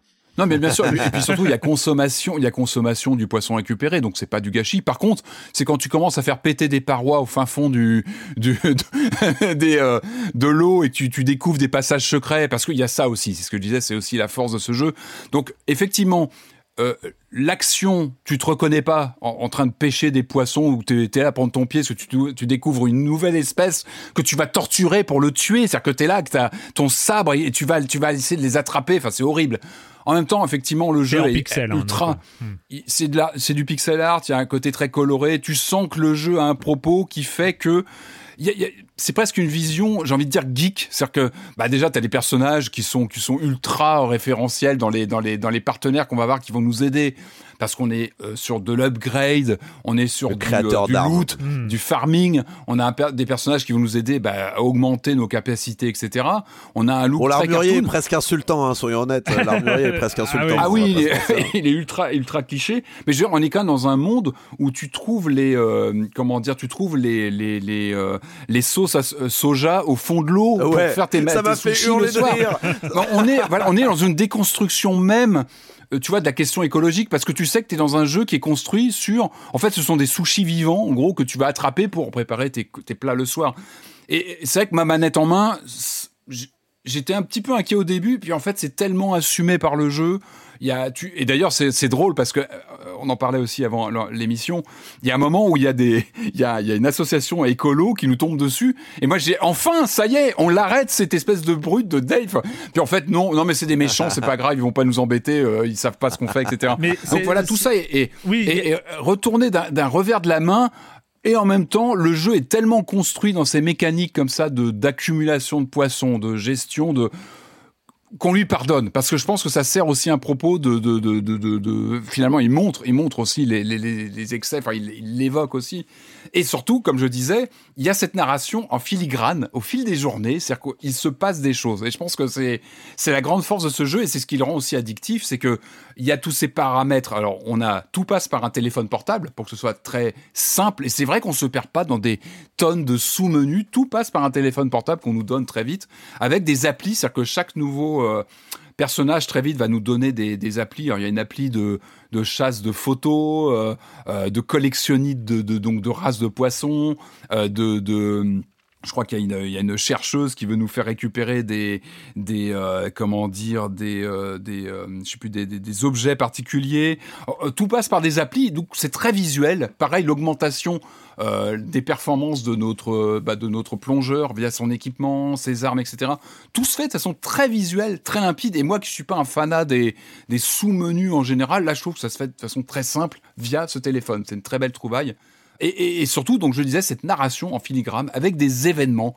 On est vraiment sur une, construction du quotidien avec ces mécaniques hmm. où on passe. Euh, en fait, moi, je fais deux plongées par jour en général. Euh, bah, c'est ça, hein, il y, a deux plongées par jour. On fait deux plongées le matin, l'après-midi, euh, qui nous permettent de, de, nous ressourcer parce que c'est épuisant. on se met en danger. C'est aussi une des forces du jeu. Je trouve qu'il il arrive à, donner cette pression des grands fonds, je trouve. Cette envie d'aller toujours plus loin en profondeur pour trouver un nouveau poisson, une nouvelle race, trouver des objets perdus. Euh, on a tout le temps, on est attiré par les fonds et on sait que c'est dangereux parce que avant d'aller trop loin. Pour préciser, pour préciser la, mise en scène, on est sur de euh, la 2D vue de côté. Euh, moi, enfin avec une sorte de de vibe euh, presque Echo the Dolphin euh, dans, dans, la manière de, de, voir le plongeur de côté comme ça et de, de, plonger comme ça. On n'est pas du tout dans une plongée en 3D. Voilà, on, on le voit de côté. Euh, c'est non non non. Là, on est vraiment sur une logique 2D. Par contre, une réelle 3D qui apporte un charme de diorama. Je trouve qui donne des reliefs. On a vraiment l'impression d'avoir une construction hmm. physique devant soi. Alors logique 2D d'exploration. par contre, tout est animé en 3D. Euh, on a vraiment cette sensation d'avoir un diorama devant soi. C'est très joli et toujours très lisible. Et encore une fois, on sent qu'il y a un effort de lisibilité, de jamais être perdu même dans les décors, même si parfois ça peut être assez labyrinthique. On peut, on peut perdre une vie, on peut perdre sa vie parce que l'énergie, il n'y a pas d'énergie, c'est l'oxygène. Évidemment, l'oxygène, c'est la matière première de survie dans l'eau. Mm. Donc, on a des points de, de, on peut retrouver des bouteilles d'oxygène qui nous permettent de, réactiver l'oxygène parce que dès qu'on est touché par des, des, pauvres, des pauvres poissons qui se défendent, hein, des requins qu'on va embêter pour les attraper, ah bah, ils se défendent, ces bestiaux. Et ben du coup, là, on perd en oxygène. On n'a pas d'énergie, mais l'oxygène. Et là, là, ça peut aller très très vite. On peut très vite mourir en fait. moi, je euh, vous préviens, je suis nul à Dev the mais moi j'ai une plongée sur trois fini en game over. Je j'arrive pas. En, fait, il y a, une telle, il y a, en, fait vu qu'on trouve des bouteilles et tout ça, il y a une sorte d'incitation à la plongée infinie. L'appel du fond, l'appel des fonds. Et oui, vraiment. Et, en fait, moi, je me fais avoir une fois sur trois. Je finis, euh, je me fais avoir par un piège, un truc. T'as plusieurs choses. Euh. Tu peux trouver, tu peux trouver des, petites bouteilles euh, portatives que tu que tu peux garder sous, sous la main pour te réactiver ton ton oxygène quand tu sens que ça va pas. Ou alors tu as des systèmes de de de de, de renvoi euh, de renvoi à la surface quand vraiment tu sens que ça va pas du tout. Tu as une sorte de système d'alerte, mais tout ça prend du temps. L'oxygène est important, mais le temps aussi, chaque seconde euh, compte. Et il y a, toujours un système d'interaction avec le bouton carré sur ma manette. Le, donc le, un des moi, je suis beaucoup trop euh, greedy dans, dans, dans, dans, The Diver. Moi, je... Ça, tu apprends, au bout de quelques plongées, bah, tu apprends à gérer ton oxygène, à faire attention lorsque tu te déplaces. Bah, moi, j'ai appris, mais par la douleur et par les, les morts successives. Mais ce que je trouvais intéressant, je reviens sur le côté narratif, c'est qu'il se passe toujours des événements dans le contexte de cette, de cette routine qui se met en place très vite, une routine très agréable. On explore, on s'enrichit, on remonte des, denrées, des, nouveaux poissons. Mais en dehors de ça, il se passe toujours. Alors moi, c'est ce qui m'a bluffé, c'est que tout le temps le jeu crée des événements in-game. Euh, ça va être la rencontre avec des dauphins on va pas spoiler, mais c'est génial la rencontre avec qu'on va aider des dauphins, etc. qui viennent nous revoir comme ça sur plusieurs. Euh, le jeu s'inscrit vraiment sur une durée comme ça de plusieurs jours, avec des renvois d'événements comme ça sur la durée. Et puis il y a cette cette histoire, par exemple, de, de civilisation ancienne, je vais pas en dire trop, mais un chercheur nous nous nous nous nous, nous met à le contribution peuple marin. pour voilà comprendre parce qu'on ah trouve très très vite ah des artefacts et puis des écritures euh, un peu incompréhensibles. Donc on comprend qu'il y a eu des et il y a eu des habitants dans cette euh, dans, dans, ces fonds marins et puis on va enquêter. Euh, donc ça fait partie de ces de ces objectifs qu'on va pouvoir remplir en parallèle de cette routine quotidienne de survie, parce qu'il faut alimenter le resto le soir, aller servir le soir euh, avec ces systèmes de, de, de, de euh, lorsqu'on est au bar, de, bah, de, de, réaction, où il faut, il faut comme ça servir dans l'urgence. Et, euh, et, du coup, le jeu, comme ça, permet de, de voir ces rendez-vous quotidiens de, de, de, de, de, de, routine qui sont, qui sont très agréables. Corentin bah Surtout l'aspect on va dire carnivore euh, du jeu et qui peut poser problème. Je suis assez d'accord euh, sur tout ce que vous avez dit et c'est vrai que ça a signalé, notamment si c'est quelque chose qui vous touche personnellement, il faut faire attention. Cela étant, je trouve que le jeu aussi bénéficie d'une vraie honnêteté sur toute la démarche de manger des sushis. Yes. C'est-à-dire qu'il y, y a quelque chose de, ben ouais, on tue des poissons pour manger des sushis. On va pas juste à sushi shop acheter euh, des sushis et euh, le poisson apparaît euh, miraculeusement dans les cuisines. Non, il y a un poisson qui a été tué pour que tu le manges. Donc il y a- quelque chose d'assez honnête aussi, je trouve, dans toute la démarche. Je trouve de Dave the Diver où il y a de la mer jusqu'à l'assiette presque. Il y a, quelque chose de- d'entier. Je me, souviens qu'il y avait eu, je me souviens par exemple, il y avait eu un débat à l'époque de Black Flag. Il y avait euh, tout, euh, tout un Ah, gameplay de ouais. chasse aux requins, euh, chasse à la Baleine, baleine. euh, Je crois que c'est baleine, hein, il me. Et, et requin, je crois aussi, mais euh, donc de, de chasse à. Alors, euh, qui était excusé parce que c'était à l'époque des pirates et tout ça, mais quand même, il y avait un Mm. côté un peu gênant parce que Ouais, ouais, c'était vraiment dans le côté euh, très euh, complétionniste, euh, très. euh, Ouais. euh, vraiment, euh, c'était c'était vraiment de la chasse euh, et, et- et tout ça. Alors que là, c'est vrai qu'il y a un recul par rapport à cette activité euh, quotidienne, euh, tout ça, qui c'est pas du tout le, même, euh, le même feeling en fait. Voilà, je te redonne la parole, Quentin. Et il y a, y y a aussi ce côté, bon, au final, si on arrive un jour dans nos sociétés, par exemple, je sais pas, si jamais vous êtes des, des, végétaliens, on va dire, aguerris et que, votre, et que le but, c'est que en tant que société, on arrête de, de torturer les animaux pour les manger, puisque c'est ce qui se passe, c'est que, ben, au fond, on peut continuer euh, sans faire de mal euh, aux animaux à le vivre à travers le jeu vidéo et c'est ça qui est beau aussi. euh. C'est un peu, c'est un peu le même débat qu'on a eu avec euh, Forza Horizon. Je sais pas si tu Oui, je pensais Erwan. exactement à ça.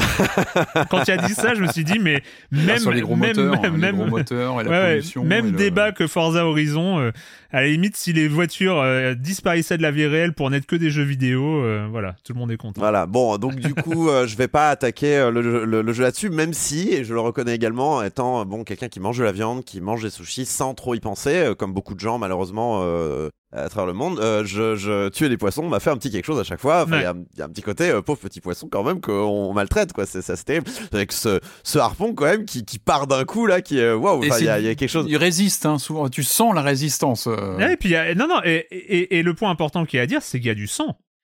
Quand Oui, on- il y a du oui, sang. c'est il y vrai. a- dans la mer, quand on touche les poissons, ils saignent les poissons. Donc euh, c'est pour dire que euh, voilà, c'est pas édulcoré. Il y a un recul, il y a un décalage. Ça crée, ça crée le décalage en fait. C'est assez- Moi, ça qui est intéressant. Au moment où j'ai trucidé un requin, parce que c'est une des commandes pour un plat un peu exotique Mhm. que nous demande une cliente. ouais. Mm. T'as ce moment anti dents de la mer où tu tues le requin, puis tu, tu restes à côté, t'es dans une volute de sang autour de lui, et tu te dis bon, ok, je l'ai tué, et t'es pas du tout à sortir les, les cotillons et les machins, Ouais. tu, tu remontes, et il y a, y a- il y a quelque chose, oui, effectivement, du. euh, C'est te rappelle intéressant. Ce que, ce que- ce que tu as fait. ouais.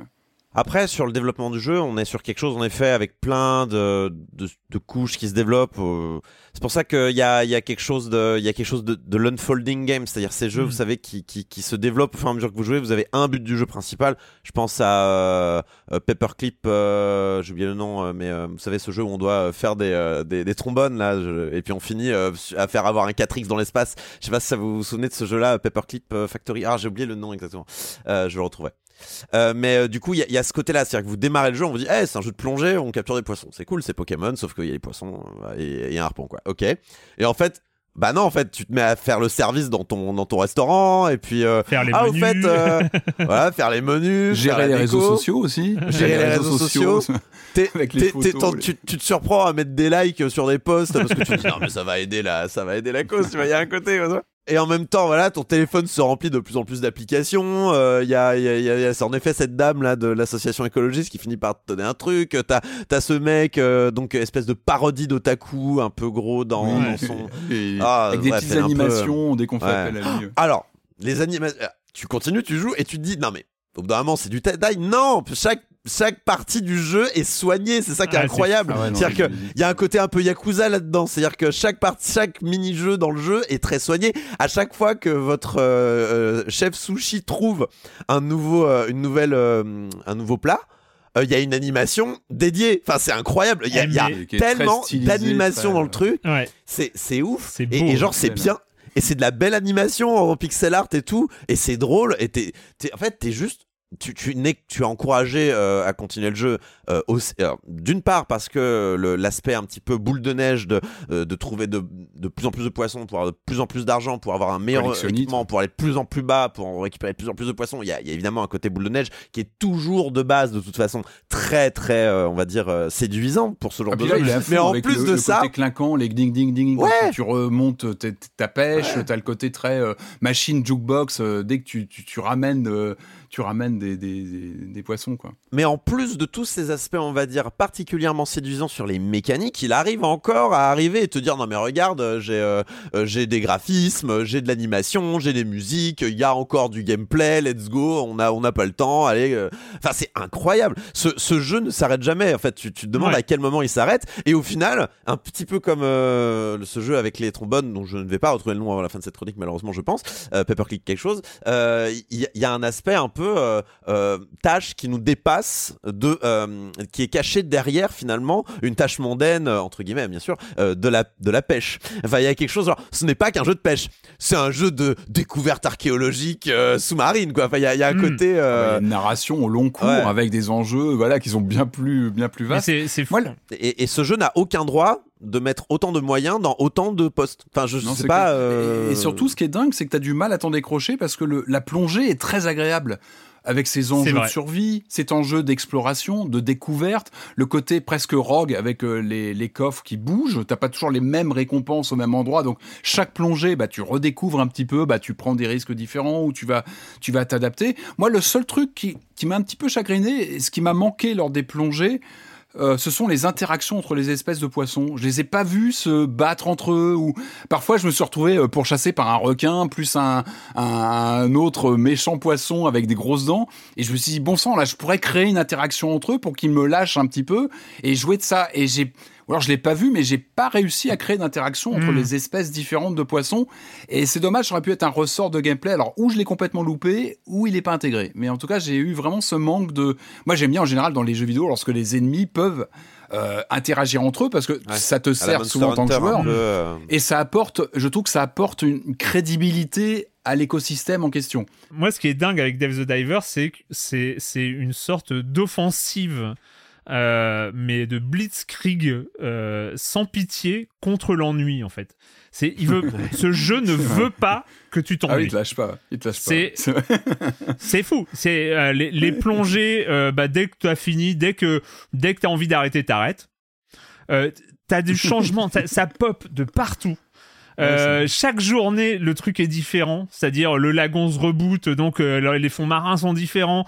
Euh, les, raison. les événements, les événements à l'intérieur des fonds marins sont différents, c'est-à-dire que tu as des événements euh, euh, Ah oui. aléatoires ou pas, c'est-à-dire que c'est soit des événements scriptés, soit des événements aléatoires euh, qui vont euh, arriver. épaves, euh, trucs, une oui. plongée sur trois, tu vas avoir des, des, des, des trucs qui vont popper, Euh, tu vas avoir euh, des nouveaux événements scénaristiques, euh, soit principaux, soit secondaires, soit tertiaires, euh, qui vont euh, euh, chaque journée est total. T'as la routine, c'est vrai, Et- tu l'as dit, euh, Patrick, c'est un jeu de routine, sauf qu'il n'y a jamais de routine. Il n'y a Et jamais de routine. côté, euh, sur le côté pimpant tout le temps les pop-up et ça me fait penser à ces ces encoches à gauche de l'écran lorsque tu captures un poisson. Et si jamais c'est une nouvelle race t'as le côté on dirait des pubs américaines des années 50 avec un espèce de truc qui arrive qui qui qui, qui est lumineux nouveau. Vous avez trouvé le machin c'est nouveau avec le c'est de la pub américaine Et des années une 50 Enfin, il y a un orgie- côté euh, C'est une orgie de gameplay. Enfin, les gens, je sais pas comment ils ont fait, mais, Ah oui, mais non, même, alors, t'as les gameplays récurrents. Euh, on a parlé de la pêche, donc euh, la pêche, ça, c'est, la euh, pêche on- sous-marine, c'est euh, on l'a on- pas on précisé dit- mais on, on est tout le temps sous l'eau on, on dirige le, le, le, le plongeur, euh, il y, a des- il y a un gameplay de, de, de harpon, il y a un gameplay d'armes, euh, avec Mm. euh, des armes différentes, euh, que ce soit le sniper, les fléchettes endormantes, les filets, euh, un truc de et qui filet sont des gameplays. euh, Il y a des vraies modularités de gameplay. Mais trouve. Quand évidemment, tu changes d'arme, euh, tu le sens vraiment. à l'intérieur, Bah, dans, la, côté, dans la euh, mer, tu, tu, tu, euh, tu vas être confronté à des situations différentes qui vont déclencher des mini-jeux euh, totalement inattendus, euh, à- en fonction de l'outil que tu vas manier et de la situation que tu vas avoir. Sortie de l'eau, euh, tu vas avoir tous ces trucs d'interface de téléphone avec euh, où tu vas pouvoir euh, gérer et en même temps ta collection de poissons et en même temps euh, tes missions secondaires écolo et en même temps tes, tes magasins différents et tes trucs que tu vas débloquer, tes systèmes de recherche, enfin bon, sans parler des réseaux sociaux dont vous avez parlé. Et puis après, tu as l'élément du, sushi, du, du resto de sushi où tu vas avoir du gameplay de déco, actif, en fait. euh, Ouais. du, du gameplay de gestion, du gameplay de Ouais. cuisine, du gameplay de... Waouh Il y a du cooking Mais mama, quand est-ce que ça s'arrête C'est-à-dire que tu, Cooking tu mama, ne... ouais. En fait, t'as l'impression de mettre la main dans un engrenage de gameplay qui Un va monde, plus ouais, te lâcher. Et la, la seule solution, c'est quand t'as autre chose à faire dans la vraie vie, quoi. Parce que si t'as rien d'autre à faire dans la vraie vie, ce jeu ne va pas, ne, ne va pas te lâcher. C'est, il t'a harponné. Et, et c'est marrant, c'est que autant il est ultra démonstratif, euh, il est clinquant dans ses, dans ses mécaniques justement d'addiction, presque d'addiction, on peut le dire, avec ses, ses chiffres, ses scores. Et en même temps, je trouve qu'il y a des trucs qu'il sait très bien faire, comme euh, une quête, ça va être de dire, bah tiens, va chercher tel objet, il est à cet endroit où il y a des courants très forts qui vont t'entraîner. Donc t'es obligé de, voilà, de, et c'est Exactement. génial. T'as des, t'as des gameplays de puzzle, limite de puzzle ça, à l'intérieur, euh, en, Ah bah en oui. plein au milieu de la mer, en fonction des courants et des, des trucs là, tu galères là-dedans avec ton truc d'oxygène, t'as des C'est petits fou. moteurs pour avancer. C'est vrai qu'il y a une richesse, une profusion de microsystèmes comme ça euh, qui sont flanqués dans cette, euh, dans cette aventure. T'as beaucoup trop de moyens. objet, Ils euh. ont beaucoup trop de moyens. C'est un studio coréen, on l'a pas dit, donc euh, c'est euh, euh, qui s'appelle Mint euh, Mint Rocket. Il y a beaucoup trop de moyens pour un jeu de pêche en pixel art. Ça cache quelque chose. non, mais il y a, je sais pas, t'as- l'impression d'être dans, euh, t'as l'impression d'être dans une sorte de, de, de triple A du jeu de pêche en pixel art. Enfin, c'est, il y a, il y a une Ah, sorte moi- d'opulence qui est folle. Quand le jeu a commencé à me balancer euh, des cinématiques avec euh, de la musique d'animé dedans, Oui. j'ai compris qu'il y avait trop de Ah oui. moyens. J'ai compris qu'il y avait trop de moyens. dis, Mais t'as- Il y a ça. ce que que t'as dit sur les animes avec le cuisinier, qui sont des animes Ah bah Naruto de- de- style quoi enfin c'est Ouais, c'est du clair. shonen en fait ça devient du shonen de cuisine euh, côté euh, côté sushi ça devient Ouais. c'est fou Mais, furieux mais moi, ce qui m'a, moi, ce qui m'a fait rester en dehors des mécaniques, c'est l'humour en fait. C'est que c'est un monde, c'est, bardé d'humour, de petits clins d'œil. C'est ça aussi qui te fait rester, c'est que tu as envie de découvrir le, le prochain truc complètement aberrant, le nouveau perso qui va te tomber dessus, qui va t'appeler, qui va te demander un oui service. parce que t'as plein de missions euh, c'est folle bah, de sauvetage Mm. ou d'aider ou de, de, de, de ramener des objets à tel ou tel euh, intervenant, mais avec de l'humour. Enfin, que ce soit, ça passe par le visuel, comme on l'a dit, les petites cinématiques, etc. Mais les persos sont attachants. C'est vrai que c'est un microcosme, un microcosme où on sent que les développeurs ont voulu lui donner une matérialité, quelque chose. On- Je disais, ces énigmes, bah, va, va à tel endroit où il y a des courants, ça te, ça te, ça te matérialise l'endroit, ça lui donne une sorte de cohérence et tu te familiarises à ce, avec ces fonds qui sont inquiétants, mais peu à peu tu vas pouvoir aller de plus en plus loin parce que il y a aussi une mécanique de, bah, encore une fois, d'augmentation de ton capacité de ah bah il y a plonger du grind mé- dans tous les sens il y a du hein. grind dans- et ça, ça, ça, c'est un piège à, évidemment à collectionnite, à... mais il le fait très bien. Il le fait avec un vernis, ah mais avec un vernis. assumé euh, tout est une, une appli. euh, On, on te file une application, euh, c'est Oui. littéralement Pokémon Go euh, des poissons. Enfin, vraiment, il y a un. Ah, côté, attends, attends, euh, je t'in- je t'installe mon appli. Attends, attends, on se Ouais. retrouve. Alors, je t'explique. C'est tout simple. C'est vrai que le jeu, il est. Il y a vraiment un mec qui arrive en pédalo devant vous pour vous dire installe cette appli. Et il le fait vraiment. ouais, Et il le fait. Et ça n'arrête pas. C'est vrai qu'il est. euh, Et, et juste un point, tu viens de dire sur, euh, le, sur le, le cara design et les, et les personnages attachants et tout ça. Je trouve qu'un point qui est quand même à signaler, c'est que aucun personnage n'est réellement attachant. Euh, Dave sauf the Dave, quand Diver, même, Dave, Dave, the euh, Diver est un idiot, euh, un complètement passif, euh, qui se fait dominer, enfin qui se fait euh, manipuler de partout, qui euh, vraiment on joue un Bon, c'est une idiot. bonne patte, quoi. C'est, euh, voilà, une bonne patte, C'est une bonne patte, pas euh, voilà, c'est euh, c'est voilà. je crois qu'il se prend des, des remarques assez cinglantes sur les réseaux sociaux du jeu d'ailleurs, avec les photos. son tout. ami, son ami qu'on aide est un escroc profiteur euh, notoire, Cobra, ouais. etc. Euh, ça, le, c'est le- drôle. le- le Mais ça, chef, le chef est un asocial, un psychorigide asocial et tout ça. Les, les autres, tous les personnages. Il a tué quelqu'un. Le, cuisinier a tué quelqu'un, très clairement. l'ot- L'otaku est détestable par euh, son côté ultra caricatural, euh, qui, est, qui est un peu cringe euh, de temps en temps. Tous les personnages, il n'y a pas de personnages sympas dans, dans, dans le jeu. Vraiment pas. Bon, j'aime bien Dave, le pauvre, quand même, parce qu'il est oui, bien mais, gentil. bah voilà, on a, on a pitié. quand même, on- euh, Attends, on est dans un jeu où on a pitié du personnage qu'on incarne. Voilà, c'est ça, hein, il faut, faut le dire. On a un peu pitié de, euh, du, du Ah personnage. bah c'est pas le héros euh, musclé euh, avec tous les pouvoirs. Non, bah Mais c'est ouais, même non, pas. euh, oui, euh, euh, ah, Mais c'est quand même le meilleur, apparemment, c'est le meilleur euh, plongeur et, euh, et Ouais. pêcheur. Enfin, c'est pour ça qu'on l'embauche à la base. hein, donc, euh, c'est vrai. Mais en tout cas, tout ça est très cohérent. En tout cas, ces personnages, il y a, vraiment cet effet de microcosme attachant auquel tu reviens. En fait, tu reviens tout le temps, tu le relances tout le temps quand tu l'as sur ta bécane. Hop, tu relances une partie, tu refais deux trois plongées, tu te fais une journée, et c'est euh, c'est très réussi pour ça. Sachant, euh, donc, euh, je crois que au- autour de cette table virtuelle, euh, on ne l'a pas fini. Moi, j'ai joué quand même, j'ai joué quand Non. même pas mal, mais euh, d'après ce que on m'a dit, joué. en, en- d'après ce qu'on m'a dit en stream euh, et tout ça, euh, c'est euh, c'est une trentaine, 30-40 heures. C'est un jeu qui Ouais, se termine. Ce qui ce qui pour solide, hein, ce qui pour un jeu proposant autant de gameplay basé sur le grind, la collectionnite, etc. C'est important de le signaler. C'est pas un jeu qui s'étale dans- à l'infini et tout. C'est c'est quand même un, un jeu euh, voilà où il garde à mon avis jusqu'au bout cette sorte d'opulence et de et, et de trucs qui pop et des nouveaux nouveaux systèmes de jeu comme ça Mhm. en tout cas moi euh, j'ai joué quand même pas mal et euh, ça s'est jamais arrêté quoi ce, ce côté toujours inventif euh, qui qui se multiplie c'est Dave the Diver donc on l'a précisé il est disponible sur PC à l'heure actuelle il arrive le 27 octobre sur Switch parce que comme tu dis Corentin il pue la Switch euh, c'est euh, Ouais, voilà, vraiment euh, enfin il est fait pour quoi Et- ouais, il est fait pour. Et euh, je pense que c'est peut-être mieux de- de- d'utiliser le temps aux toilettes ou dans les transports Tout à pour, fait. de- c'est un, un jeu que j'ai-. Et le titre, c'était Universal Paperclips. Voilà, je cherchais le nom depuis tout à l'heure. Je l'ai. j'ai- Ou tu joues au resto, tu joues, au resto, mise en abîme, machin, il y a peut-être un truc à faire. Tu joues, tu joues au resto de sushi, exactement. Mais il peut donner faim. Hein. euh. Moi, j'ai eu des petits ouais. moments de, de faim. Ah non, mais les sushis, ils me donnaient que- trop faim. c'était- Eh ouais, quand t'es au resto à servir, tu dis bah en fait ouais bah c'est le côté euh, mimétisme, euh, voilà. Bah, c'est le moment de l'émission, je le répète, hein, parce que c'est ce moment-là, euh, ça fait, tout- ça fait quelque chose, euh, surtout vu euh, la situation dans laquelle euh, c'est le moment où vous auriez eu euh, la chronique jeu de société de Jérémy Kletskin, et bon, dû euh, aux circonstances euh, dramatiques, euh, horribles, euh, actuelles euh, en Israël, euh, c'est c'est pas le cas. Donc, donc voilà, on pense, on pense à toi, Jérémy. Je signale quand même que vous pouvez quand même retrouver, si vous êtes en manque, les chroniques jeux de société sur le flux de podcast dédié. Si on s'en joue la chronique jeux de société, où il y a toutes les chroniques de Jérémy. On se retrouve le plus vite possible, forcément, avec, euh, avec, euh, avec toi.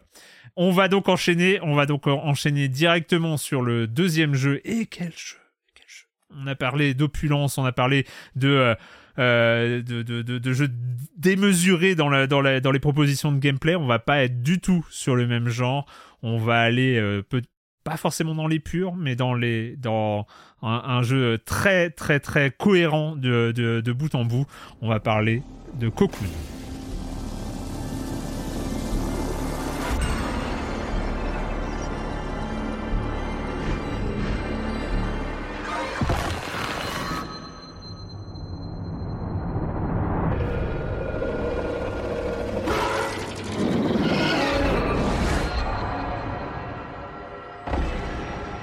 Cocoon, développé par euh, Géométrique Interactive. Qui est Géométrique Interactive? Euh, C'est des gens déjà, mais euh, à la tête de, Géo- Géométrique Interactive, nous retrouvons JP Carlson. Qui est JP Carlson C'est le gameplay designer de Limbo et Inside. Merci, au revoir, jeu de l'année. On, on- on parle d'autre chose. non, mais voilà. Sur la paternité Limbo Inside, euh, nous, avons, euh, nous avions déjà été confrontés à ça avec euh, Somerville il y a quelques mois à peine, qui n'avait pas réussi forcément à assumer cet héritage-là. Euh, ici, nous retrouvons GP Carlsen, autre personnalité, euh, le compositeur Jacob Schmidt, qui, est, euh, qui est aussi important euh, dans, dans sa... compositeur et sound designer, parce que ça, le sound design est quand même, est quand même assez, assez énorme. Bref, Cocoon qui euh, s'est dévoilé petit à petit avec pas mal de trailers euh, dans, dans des événements euh, des, des, des consoliers notamment, parce que il, est, il arrive directement sur le Game Pass, il est aussi disponible sur, euh, sur les autres supports. Cocoon, Corentin, Ben, Cocoon démarre un petit peu comme n'importe quel euh, jeu, on va dire, euh, puzzle. euh, alors, c'est pas un platformer dans le cas présent, on est plutôt sur un jeu en vue du dessus, euh, un peu comme un Zelda finalement, Mm. ou un Tunic, ou ce genre de choses. C'est un jeu qui est, euh, qui, qui, qui, qui au début ne se montre pas trop, qui, qui, qui n'explique pas trop pourquoi il est formidable. On a donc, on, on, on, on dirige cette espèce de oh, cet homme cigale ou cette, cet androïde cigale, on sait pas trop ce qu'on dirige finalement. Euh, un, petit, cas, un- voilà, un une petit, sorte- un petit côté Jiminy Cricket, quoi. Enfin, Ouais, ouais, il y a un côté, euh, voilà, donc deux grandes ailes, euh, on voit pas les bras et on court sur deux pattes, vous voyez un peu le genre. Et on appuie sur des boutons, on va sur des plateformes, euh, on construit des ponts avec des interrupteurs, euh, ce genre de choses. Et au début, on se dit, ah, c'est l'ambiance est sympa, l'univers est cool. Euh, pour l'instant, euh, rien de quand même nouveau à l'horizon. Et puis, le jeu vous balance à la figure euh, sa mécanique principale, qui est celle de euh, euh, rentrer et sortir de niveaux que l'on trimballe sur son dos. Alors dit comme ça, vous allez me dire, mais Corentin, tu as complètement fumé la, la, la, la Marie tout à fait, Non, non, Corentin, non. tu as complètement. C'est-à-dire qu'en fait, le, le, le, le principe de- du jeu, c'est que on rentre donc dans des mondes qui sont contenus dans des sphères. Pour ceux qui ont vu la fin de Men in Black, c'est un peu l'idée, euh, c'est un peu l'idée de, de l'univers dans une bille euh, ou ce genre de choses là. C'est un peu la même idée qu'on garde sur le dos pour trimballer parce que euh, en fait, l'usage même du niveau dans lequel on peut rentrer et qui est donc cette forme de sphère va servir à résoudre au début des puzzles aussi simples que poser un bloc sur un, comment on appelle ça un, interrupteur ou alors nourrir en énergie un mécanisme pour résoudre d'autres énigmes. Donc en fait, c'est un peu bizarre au début dit comme ça, mais en fait au bout d'un moment ça, commence à s'intégrer à notre logique de réflexion. Euh, de manière très très on va dire euh, naturelle Euh, d'autant que chacune de ces billes qu'on trimballe sur son dos qui sont des niveaux dans lesquels on peut rentrer encore une fois je le redis le simple fait de le dire à la, à la, à- en une phrase comme ça ça n'a aucun sens euh, mais euh, ont des pouvoirs en particulier, ont des, des, des, des compétences, des capacités. Il y en a une qui va vous permettre de, con- de construire des ponts à la volée, il y en a une autre qui vous permet de d'activer ou de désactiver des plateformes qui sont sinon intangibles. Mhm. Euh, il y en a d'autres qui vous permettent de tirer des lasers. Enfin voilà, il y y a- et donc on active ou on, on active ou pas certains mécanismes grâce à ces euh, niveaux-là. Sauf que, bah, en fait, des fois, ces mêmes mécanismes-là, ils sont dans les niveaux même de, de- de- des sphères euh, qui sont concernées. Enfin, Je suis content de te laisser expliquer le jeu avec des mots. Ah non, mais j'ai, en fait, j'ai, franchement, j'ai fini le jeu, j'ai pesté parce que ah, il va falloir expliquer, c'est, c'est insupportable. Enfin, vraiment, j'étais- c'est vraiment impossible d'expliquer. Et, euh, je, et quand quelqu'un, je pense que si vous regardez quelqu'un jouer à ce jeu, vous ne comprenez rien à ce qui se passe. C'est vraiment incroyable. Mais, euh, mais au final, voilà, le jeu fait un excellent boulot pour vous euh, intégrer, en fait, pour vous apprendre euh, les différentes mécaniques au fur et à mesure. Notamment, on commence le jeu à l'intérieur même d'un niveau et en fait, on, sort après coup et on comprend. euh, grâce à ça que ah ouais en fait on était dans la bille et la bille on peut la trimballer sur son dos maintenant d'accord ok et en fait en cela il y a un côté évidemment très euh, fractal très euh, Patrick's Parabox qu'on avait déjà traité dans, dans ce jeu dans, euh, dans Silence on joue mais sauf que là c'est fait avec des moyens c'est fait avec une direction artistique c'est fait avec pas vraiment de propos, mais euh, une espèce de fable quand même plutôt cohérente, avec une esthétique très insectoïde, très Mm. euh, Il organique. faut euh. réenchanter la punaise de lit. Et ça, c'est très Ah bien. ouais, réenchantons Non, là, mais oui. T'as complètement raison. C'est vrai que là, il y a un côté insecte euh, qui, est- enfin, tu te mets à aimer tes insectes ou pas d'ailleurs. On a eu un, un- un petit, euh, on a eu un tout petit débat en antenne avec Erwan pour savoir si euh, ce que le jeu était charmant ou dégueulasse. Moi, je le trouve un peu dégueulasse quand même. Euh, mais euh, dégueulasse, c'est pas, c'est pas mauvais. C'est-à-dire que c'est le jeu n'est pas là pour vous faire plaisir à tous les sens. C'est-à-dire il y a un aspect. euh, Il est, Enfin, il- il- évidemment, en, en termes de design, c'est marrant que tu citais, tu citais, c'est logique, Tunic euh, en termes de vue, mais il y a aussi ce low poly hyper élégant euh, qui euh, qu'on retrouvait dans, dans, dans Tunic. euh, Peut-être Ouais, pas, pas, pas avec le, le- le même esprit, mais euh, mais il y a y a ce, côté low poly super élégant qu'on connaît et qui marche extrêmement bien et qui c'est est. pas si euh, lopolien. C'est pas si lopolien. Il est quand même, euh, il est quand même super travaillé le jeu. Moi, je, ah, je- bah, il, est, il, est, il est très très travaillé, mais euh, c'est. Je me suis arrêté de temps en temps, j'ai fait. Il y a du boulot là quand même. Ouais, euh, ouais, et, ouais. et je dis pas que le poli c'est pas du boulot, mais euh, il y a, ouais, il y avait du boulot quand même sur les, les, les modèles et ça, et, Mm. et parce qu'en fait le jeu euh, vous propose euh, des, des, enfin, tout- En fait, il y a un mélange absolument dingo euh, qu'on peut retrouver en science-fiction habituellement, hein, mais entre euh, euh, tout ce qui est de l'ordre de la biologie et de, de ce qui est de l'ordre de la technologie, Mm, mm, et tout ça se rencontre de manière des fois un petit peu euh, brrr. enfin moi ça me donnait un petit peu des, euh, des, des- des- des frissons dans le dos Euh, par exemple il y a des ponts que vous créez ça, re- ça ça ça fait des arbres on dirait un petit peu de la comment dire des, vaisseaux sanguins quoi enfin il y a Ouais. il y a, y a cet aspect là qui moi j'étais pas à l'aise avec ça Euh, mais je veux dire c'est pas quelque chose que je critique c'est un peu euh, c'est un peu ce, ce- le, le genre de, on va dire, choc visuel euh, pour lequel, par exemple, partaient des jeux comme euh, mince ce jeu là qui se passe euh, où tout est euh, organique aussi, où tout est euh, cher et qui se passe un peu en enfer. J'ai oublié le nom. Vous en aviez parlé, qui était pas un très bon jeu Scorn. d'ailleurs. Scorn. Scorn, merci beaucoup. Il y, a- il y a un peu ce côté Scorn où euh, voilà, c'est de la biotechnologie euh, euh, qui est qui est qui est qui est, En qui est pas là pour hein. faire. Enfin, c'est, Ouais. il y a, il y a quand même un, on n'est pas dans le dans le crade, hein, je trouve. Moi, Ouais, j'ai je sais jamais pas. été, euh, j'ai jamais eu ce, ce- ce ressenti-là. Je sais pas parce que bon, au bout d'un moment, t'arrives sur des, des, des arènes de boss où euh, le sol entier est recouvert de, de petits appendices de chair. Moi, c'était oh, moi, j'étais vraiment dégueulasse. C'est marrant, moi, moi j'y ai vu vraiment un. un- C'était un, un grand élan à la fin des années 80. Moi, j'ai, je pensais beaucoup aux jeux des Beatmap Brothers, comme Xenon 2 et compagnie, où Ouais, tu avais ces fait. mélanges comme ça de, Mhm. de matière organique avec de l'acier. euh, et là, on est vraiment. euh, on, on- Ouais, on ou, est vraiment- euh, ou Psygnosis, ça pourrait être un jeu. euh, serait encore là, ça pourrait être un, un jeu Psygnosis très léché visuellement. Euh, Ou I have no mouse, but I must scream. C'est ce genre de, de, de, de- d'ambiance que vous avez quoi euh, de temps en temps aussi. Euh, pas toujours c'est beaucoup plus insecte quand même que genre on marche sur des cerveaux. On marchera jamais sur des cerveaux dans ce jeu par exemple. Mais euh, voilà vous pouvez marcher sur des arènes faites de petits appendices de chair un peu pulsants là euh, pulsatiles c'est un peu voilà. Après honnêtement c'est euh, c'est euh, voilà c'est c'est c'est pas là pour nous faire plaisir il y a pas de problème c'est une proposition esthétique euh, tout à fait euh, convenable et que je respecte et que je trouve même plutôt fascinante aussi malgré euh, ma répulsion euh, euh, naturelle à voir tous ces petits trous là euh, il y a vraiment quelque Ouais, chose de- mais j'ai pas du tout ressenti ça, mais euh, c'est. Mais- rigolo. De toute façon, on s'en fout, puisque on n'y fait pas gaffe de tout ça. Pourquoi? Parce que le jeu est incroyablement bien designé. C'est un, c'est une, euh, oh là là, je vais le dire, c'est une masterclass. Vraiment, c'est terrible. Mais ce jeu est incroyablement bien designé. C'est une c'est donc on, on vous donc on vous donne quand même des puzzles avec de plus en plus d'éléments à prendre en compte et euh, votre cerveau chauffe hein, de plus en plus parce que comme dans Patrick's Parabox il faut réfléchir avec des éléments dans lesquels vous pouvez rentrer et euh, qui ont euh, une entrée une sortie mais la sortie vous pouvez la bouger et puis l'entrée Mhm. aussi et puis au Mhm. final enfin voilà il y a, il y, a, il y a tout il y y a tout cet aspect là qui est infini finalement c'est fractal donc c'est infini euh, dans la manière euh, dans, dans le domaine récursif. dans lequel vous pouvez rentrer récursif merci tout à fait merci euh, c'est récursif le mot que je voulais utiliser pas fractal tu as tout à fait raison euh, donc c'est récursif ça devient de plus en plus récursif. On vous donne une bille au début, puis après deux, puis après trois, puis après quatre, puis après il faut mettre des billes dans des- dans d'autres billes, et puis les, euh, et puis ça s'arrête jamais. Et puis euh, comment on fait pour euh, faire ce puzzle qui est dans une bille, euh, mais le pouvoir qui est concerné, ce- c'est la bille en elle-même. Enfin, ça ne s'arrête jamais. Et, et au final, vous, vous, vous commencez à, changer, à recabler complètement votre cerveau et à réfléchir autrement. Et à la fin du jeu, vous avez mal au crâne parce qu'en en vrai, vous avez réfléchi, vous avez passé énormément de temps à réfléchir, vous êtes quand même content de vous. C'est et, et surtout le jeu arrive malgré sa complexité et a compris en fait le jeu en fait a compris qu'il est extrêmement complexe qu'il ne peut pas être finalement euh, on peut pas laisser le joueur euh, se balader librement dans un jeu pareil et le jeu a, ma- a- a parfaitement compris qu'il fallait créer des impasses.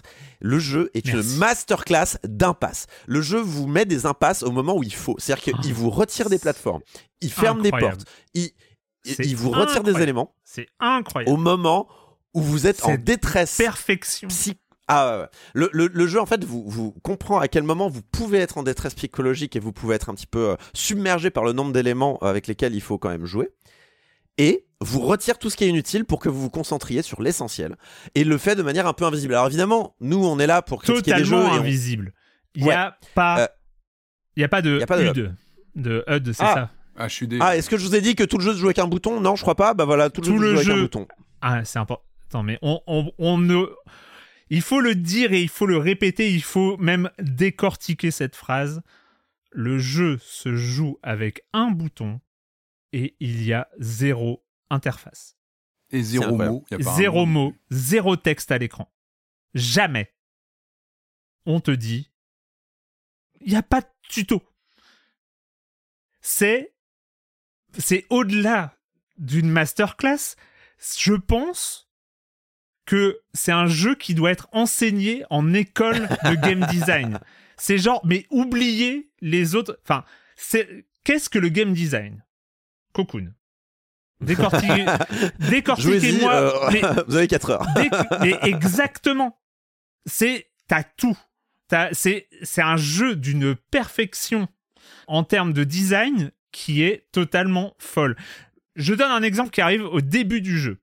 Il te dit, je répète encore, il ne te dit rien. Il ne te dit pas, alors il se joue avec un bouton, mais il ne te dit pas ce que tu peux faire, sachant qu'on vous parle de monde qu'on transporte sur le dos, dans lequel on peut rentrer, sortir à des endroits différents, mettre des mondes à l'intérieur de mondes, les ressortir, mettre l'autre à l'intérieur du monde qui vient.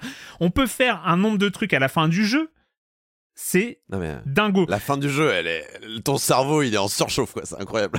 il est en, alors, on, parlera de, cette surchauffe là aussi qui est fascinante. Mais moi, il y a un point où j'ai compris à quel point ce jeu était, euh, était dingue, donc toujours sans commentaire. Et ce que tu dis sur les impasses, et je pense que c'est tellement central dans ce jeu-là, euh, c'est que euh, à un moment, tu finis par avoir assez vite, tu finis par avoir deux mondes un monde orange et un monde vert. C'est les deux premiers euh, que, que, tu as. Euh, sauf que il y a un, un moment où euh, bah, tu es obligé d'utiliser le monde orange pour franchir un obstacle et, et tu dois tu dois alors je, sais pas encore une fois les mots sont compliqués. impossible à expliquer t'en fais pas c'est horrible hein. tu dois récupérer un le, monde vert qui est posé à un endroit. Parce que tu as besoin du pouvoir du monde vert qui est posé à un endroit. Sauf que jusqu'ici dans le jeu, tu avais toujours euh, deux trucs pour poser les machins. Et donc, euh, bah, tu posais le monde orange, tu reprenais le monde vert, etc. Sauf que là, il n'y a pas de truc. Il y a juste un endroit où tu as le monde vert qui est posé et tu as le monde orange sur le dos.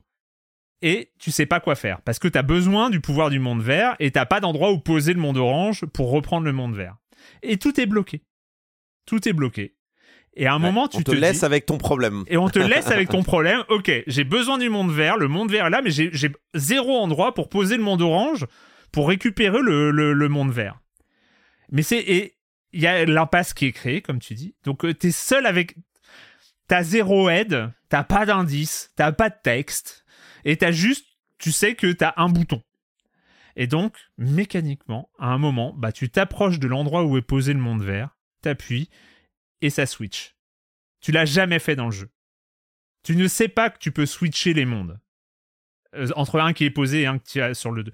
Et par ce temps, ce moment-là, et c'est, c'est idiot. C'est un petit truc, mais il te dit pas que tu peux le faire. Tu le découvres par toi-même, t'as pas le choix, et tu mets pas des heures à le faire. Sauf qu'il y a ton esprit est au début perdu, et à un moment donné, il va se refocaliser au seul endroit finalement dans le jeu où tu peux avoir une interaction avec le bouton, le seul bouton sur lequel tu vas appuyer.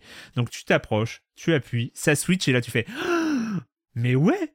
Et en fait, ce moment-là va se répéter jusqu'à la fin du jeu. Jusqu'à la fin sur des du concepts, Et sur des concepts de plus en plus compliqués. Hein. Sur des concepts de plus en plus compliqués, il va te mettre dans des impasses. Il va te mettre à des endroits où tu sais que tu as un truc à trouver, mais juste un. L'endroit où tu es n'est pas infini, tu sais que tu as deux trois spots euh, peut-être euh, euh, visitables et donc tu sais que tu dois trouver quelque chose à faire. À aucun moment et il y a des moments où voilà ce que tu dis ton cerveau chauffe. À aucun moment tu n'as envie d'ouvrir YouTube. C'est fou. J'ai eu un, j'ai eu un moment, mais j'ai un peu enquêté et j'ai vu qu'en fait c'était une énigme qui avait été retravaillée dans, dans cette toute dernière version. Et euh, ce qui m'a un peu rassuré aussi parce que c'est toujours un peu vexant euh, d'aller sur YouTube pour trouver les solutions et des trucs. Mais euh, mais donc ce qui est aussi, mais ce qui est une bonne nouvelle parce que c'est la preuve que quand même ils observent ce qui se passe et, mm. et retravaillent leur. C'était le cas aussi dans Outer Wilds. Hein. Il y avait un, il y avait une énigme comme ça. Enfin, il y a une énigme dans Outer Wilds dans le jeu de base qui a été euh, qui était un petit peu polémique. C'est-à-dire que les, les, elle est moins design, moins bien designée ou elle est moins évidente que d'autres énigmes. Et ils l'ont ils l'ont ils l'ont essayé de la retravailler comme ils pouvaient. Et là de ce que tu m'as raconté de ton énigme qui était qui s'est pas déroulé de la même manière que moi euh, et donc j'ai bien vu qu'il y avait une mise à jour sur Steam et qu'il n'y avait pas eu sur le Game Pass parce que moi j'ai joué sur Game Pass. C'est-à-dire qu'il y a une attention. Il y a une attention à comment on fait pour subtilement pousser le joueur vers la solution. C'est vraiment très très bien euh, on va dire pris en, en compte dans le design même du jeu et, et, et, je trouve ça assez dingue. Enfin, c'est un, jeu, je pense, qui va me rester dans le cerveau un long moment.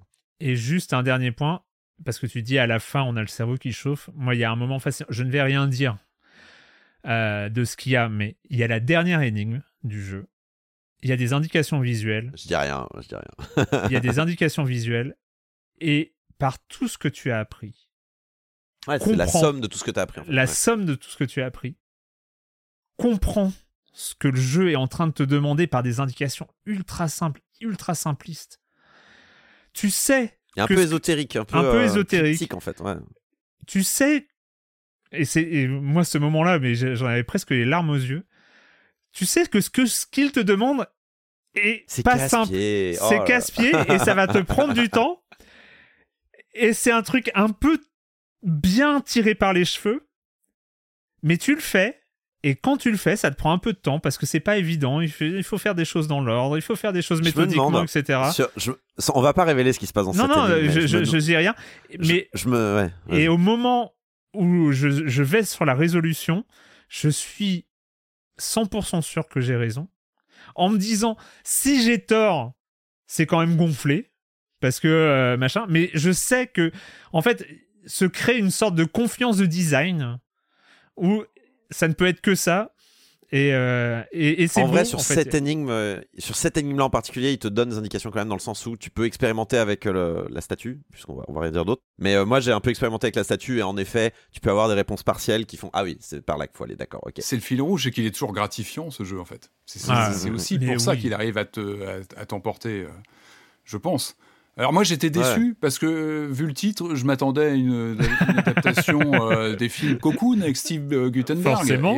Et, et- et en fait non, pas du tout, du tout, du tout. euh, non, non, mais j'aime bien ce look biomécanique. C'est vrai que je trouve que Ah, c'est biomécanique, il est voilà, très, euh, il est très, euh, il peut être clivant, mais je trouve qu'il est harmonieux. En plus, il y a une évolution même dans les teintes, dans le, et dans le, sound design aussi est très malin. Ah ouais, de oh là là là là, mais oh là là, ça euh, fait des, ça fait des bruits mouillés oui, là, voilà, il est horrible. très Oh, aïe, aïe, aïe. organique euh, ou mécanique aussi, euh, selon selon ce qu'on Ouais. active. Euh, Mais il est beau en même ça, temps. je- Il est, il est, il est dégueu et beau. C'est, très bizarre. C'est la vie, c'est comme ça. La, vie, la vie est comme ça. Euh, non, ce, système de poupées russes, euh, de mise en d'enchassement comme ça, de mécanique l'une dans l'autre, je crois que c'est assez nouveau. Euh, parce que on connaît on connaît la grammaire du Metroidvania appliquée dans plein de catégories de jeux, et c'est vrai que là, on l'a dans un prisme très singulier avec comme ça cette intégration de mondes les uns dans les autres. On va avoir des interactions comme ça d'objets qu'on rapporte d'un monde à l'autre, et c'est c'est très très euh, c'est très malin. Et c'est encore une fois je parlais tout à l'heure de, Dave the, the Diver. Et là aussi Cocoon il y a une sorte de d'épure et de de quelque chose qui euh, est toujours lisible. On n'est jamais perdu Euh, tout est toujours très net à l'écran. Euh, je trouve que malgré ce côté euh, euh, mécanique, biologique, ça reste toujours très lisible. Ah On n'a oui, pas oui. de problème de. Et c'est aussi le, ce sont les vertus aussi de la 3D isométrique qui nous donnent toujours une bonne visibilité de l'environnement, même si la caméra n'est pas libre. J'aurais parfois aimé avec le stick droit pouvoir regarder dans tous les sens, mais je crois que enfin c'est pas c'est pas spontané. Mais justement, Euh, ce été- intéressant- c'est c'est aussi une des limites qui a été pensée. C'est ne Qui a pas été c'est voilà l'optique, le Certaines, cadre de certaines l'image sont pensées avec la et caméra. penser avec ton souvenir de tel objet que tu viens de voir dans telle autre dimension, tu vas pouvoir l'utiliser. Donc ton souvenir et ta mémoire de joueur est, est mise à contribution. C'est une- souvent une mémoire de quelques minutes. C'est pas très loin. C'est aussi, ça ramène peut-être à l'insecte avec cette, euh, cette, cette micro-gestion de situation comme ça qui se qui s'enclenchent les unes dans les autres, mais qui ne qui portent sur quelques minutes en général. Euh, ce qui est intéressant, effectivement, le fait de ne pas avoir un mot, que tout se fasse dans le dans l'aspect euh, performatif, J'en- dans J'en j'en suis encore, mais euh, j'en j'en- j'en Et- suis encore et c'est très éperdué, en fait. gratifiant. C'est, euh, Et, et moi, et, et moi, il m'a fait. Moi, il y a eu des moments. Alors, je l'ai pas encore fini. hein, J'ai bien avancé, mais je l'ai pas fini. Moi, ce qui m'a touché, ce sont des moments de presque méta où on sent que le jeu nous fait penser, comme on dit, hors du cadre. Euh, moi, il y a eu deux, trois exemples. euh, à un moment où j'étais dans une situation où il a fallu que je presque je fasse une pause dans le jeu en changeant de dimension, où je laissais l'action survenir dans l'autre dimension pour y revenir. hmm. Et là, tu as presque cette. euh, tu, tu es le joueur face au jeu avec une mécanique euh, via laquelle tu prends une distance.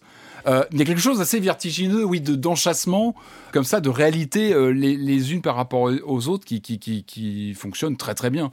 Euh, et, et où j'avais cette sensation presque de, de, de revenir dans le menu du jeu. Vous voyez ce que je veux dire? De prendre Mm. une distance face à l'action via des couches comme ça de, de, de, de, de menus in-game. Voilà, de, de, de, Ouais. de mise en, en- en- de mise en, en scène d'une d'une partie euh, à l'écran euh, emboîtée dans un, Mm. dans un gameplay. C'est assez, c'est assez vertigineux. Euh, vertigineux, de, de- de- de penser à ça. Même le, le- des passages où on a une manette, où on va actionner des, des choses Mm. à distance, on est presque dans un mimétisme de, du jeu vidéo lui-même. On se demande s'il n'y a pas une, presque une volonté, peut-être que je vais un peu trop loin, mais de mettre en scène le fait d'allumer un jeu, d'intégrer une aire de gameplay ou de, de, de- comme ça, de, de- manipuler avec une manette un objet. Et tout ça est complètement mis en scène. En tout cas, de toute façon, l'absence de narration, le jeu ne raconte Oui, rien en tant que tel. Je pense qu'il nous laisse Tu mets- Tu gamberger. mets ce que tu veux. Tu mets Voilà, on y met tout ce, ce- ce qu'on veut. Moi, j'y ai vu des, des- comme ça des évocations du jeu vidéo lui-même, peut-être, en tout cas de, de mécaniques comme ça, de, de moments de jeu vidéo. Euh, et effectivement, c'est très réussi parce qu'il n'y a pas d'explication. qu'il y a quelque chose de très performatif, de très simple et en même temps, évidemment, qui se complexifie très vite, euh, mais tout en restant lisible, en restant. euh, Après, moi, j'aurais pas été contre, je sais pas, d'avoir pas une narration, mais peut-être quelque chose de plus. C'est peut-être là où ça manque. C'est un lien dans une histoire, dans quelque chose. Je sais pas. Il a J'étais assez d'accord avec toi. purement Et arri- arri- arrivé, arrivé à la fin du jeu, je me suis dit, un peu comme cette histoire de caméra fixe, caméra libre, Hum, hum, hum. je me suis dit, c'est aussi pour se concentrer sur ce qui est important dans expérience. Est-ce que mettre une histoire serait pas finalement parasiter, euh, parasiter le, Hein, Parce que Le- c'est des insectes, je l'ai, elle est bien. le cœur, euh, le, le, le cœur du jeu qui est une démonstration de, de game design en fait, euh, qui euh, qui se qui se suffit en termes d'expérience en fait, mais oui, euh, oui et non, parce que honnêtement, tu vois, t'as des jeux comme Celeste euh, qui arrivent à, à dire regardez, on se concentre sur la plateforme, c'est super important, Oui, oui, non, notre cœur de métier c'est la plateforme, et qui arrivent quand même à sortir des histoires. euh, là, là c'est vrai que c'est un un jeu peu, de lé- plateforme. un peu léger, un peu. Au moins, on- au moins. Au moins, on ne tombe pas, ou alors je l'ai pas vu, mais j'ai pas l'impression qu'on tombe dans la symbolique un peu lourdingue. Ça a été mon, mon, mon stress à la fin, mais La euh, toute fin est un ouais, petit peu un ça. peu, mais- un peu, mais Bon, euh, en, fait, on lui pardonne volontiers parce Ah que ouais, son je- univers parle pour lui. En fait, le, le jeu est tellement. En fait, c'est un jeu qui est vraiment alien. C'est un jeu qui, qui est là pour vous mettre mal à l'aise, pour vous dire, euh, regardez. Ce monde, vous ne le connaissez pas, hormis euh, de vos connaissances euh, insectoïdes, on va dire, euh, avec euh, des ailes, des pattes. voilà, les, robots ressemblent à des insectes, les insectes ressemblent à, des, robots, et il y a, quelque chose de très, on va dire, on, on est là pour vous perdre. C'est-à-dire que vous ne savez pas réellement euh, euh, à quoi. Et c'est le but. On vous savez pas à quoi sert cette machine parce que vous allez en fait deviner par vous-même ce qu'elle va faire. Parce qu'en fait, ça fait partie aussi du design, de devoir comprendre comment les mécanismes fonctionnent, comment ils bougent. Et en fait, Mhm. l'univers de, de, de l'univers de, euh, de Cocoon ne peut rien raconter parce que dans son design, comme on est dans la découverte permanente de qu'est-ce qui fait Mhm. quoi. Enfin, si vous avez un personnage à côté qui vous dit alors euh, ce bouton vous permet de, de oui, on est dans la pure expérience. Mais Ça et marche pas. et- tu, tu l'as pointé tout à l'heure et j'y ai pensé immédiatement. Moi, au bout de 10 minutes de jeu, je pensais à Scorn. Et je me suis dit, Bah, là, j'ai ce que j'espérais de Scorn, justement, être plongé dans un monde complètement Scorn alien, en, inconnu. en gracieux quoi. C'est Scorn en et, et gracieux. qui quoi. fonctionne et qui fonctionne et qui fonctionne dans ses mécaniques surtout Mm. où, où là ça fonctionne alors que moi Scorn m'était tombé des mains parce que c'était nébuleux parce que les- le, le- le gameplay craquait dans tous les sens et là on est dans le mais, mais j'y ai beaucoup pensé aussi je me suis dit mais il est là finalement le Scorn que j'attendais d'avoir quelque chose comme ça de un peu de perturbant mais avec avant tout des mécaniques qui sont claires nettes et, et bien huilées surtout bien pensées Non, c'est vraiment impressionnant. C'est un jeu très impressionnant. On- Je, Mm. je pense que je vais y réfléchir. Je vais y penser euh, pendant un moment. Je pense. c'est Ouais. le genre de jeu qui va rester euh, un peu, un peu. Patrick Sparabox avait ce côté en effet aussi euh, très euh, récursif. Mais euh, là, euh, en fait, c'est fait avec l'art et la manière, quoi. Il y a quelque chose de. Enfin, moi, j'ai très rarement, et tu, tu, tu vas peut-être euh, me contredire, Corentin, mais je suis très rarement arrivé à ce degré de complexité en, étant, en ayant une impression de fluidité totale. C'est-à-dire que les autres, il y a plein de, de- d'excellents puzzles. Il y en a, mais j'en ai pas qui me viennent en tête. Mais oui, oui. où quand même t'arrives à des niveaux de complexité et t'es content parce que quand t'as retrouvé trouvé un puzzle complexe euh, bien prise de tête t'as as un sentiment de victoire qui est euh, qui est assez rare mais là t'as ce sentiment de victoire t'as ce sentiment de complexité et en même temps, c'est comme si petit à petit le jeu réarrange- réarrangeait tes neurones pour les câbler de la bonne manière. Ouais. C'est ce que tu dis sur les impasses. C'est pour te dire, euh, pour te dire, ah, allez, c'est là la solution. Et là, tu te dis, waouh, j'ai trouvé quand même un truc salement complexe avec des mondes à l'intérieur de mondes qui interagissent avec les mondes au-dessus et qui génèrent des trucs comme ça. Et tu dis, Et, et je l'ai fait trouvé tout ça, seul, alors que alors que pas du tout. C'est pas toi qui l'as trouvé. C'est toi qui l'as trouvé, mais disons que le jeu t'a aidé, quoi. Mais tu le sais pas, tu le vois pas. C'est T'es sur, euh, voilà, t'es sur une sorte de d'autoroute de la complexité de puzzle où tu te rends pas compte que euh, que t'apprends énormément de choses et que le jeu a réussi à te faire comprendre un niveau d'interaction multidimensionnel qui est complètement fou en fait. Et T'es un euh, génie quand tu, quand tu ressors, t'es un génie en fait. Non, quand tu ressors, tu sais, tu... quand tu ressors, tu sais que JP Carlsen est un génie. voilà, c'est- pas toi, c'est lui. Voilà. Mais euh, je pense fait- aussi que croire. je pense aussi, je pense que le Cocoon m'a fait, euh, enfin, m'enfonce encore dans cette dans cette pensée de générale de game design que généralement, si vous prenez euh, une mécanique et que vous les vous les euh, imbriquez ensemble pour les rendre inter, euh, interdépendantes, l'idée là, c'est par exemple trimballer un niveau, mais qui en même temps vous donne un pouvoir. Généralement, vous allez avoir de bons résultats. Je pense l'exemple que je cite de manière générale pour citer un, exemple extrêmement simple, c'est Donwell. Dans Donwell, sauter et tirer, c'est le même bouton, c'est la même action en réalité. Euh, là, c'est la même chose, c'est-à-dire qu'en fait, en faisant une action, t'en fais trois, et euh, parfois, ça te met des bâtons dans les roues. Et en fait, euh, Cocoon s'en sert pour euh, Ouais. nous, nous faire réfléchir à des problèmes très spécifiques à, à son univers et à ses mécaniques. Mais Cocoon le fait très bien de mélanger des mélanger plusieurs mécanismes, les mettre ensemble, les coincer ensemble et ensuite débrouille-toi pour pour euh, pour euh, pour euh, pour faire en sorte que tout fonctionne comme tu as envie que ça fonctionne. Et je pense en effet que c'est un, un- une belle réflexion de, game design ce jeu. Et cette question du mutisme aussi qui est importante parce que le jeu vidéo, enfin en général, il parle beaucoup, il aime bien nous, nous, donner beaucoup d'informations, un background, etc.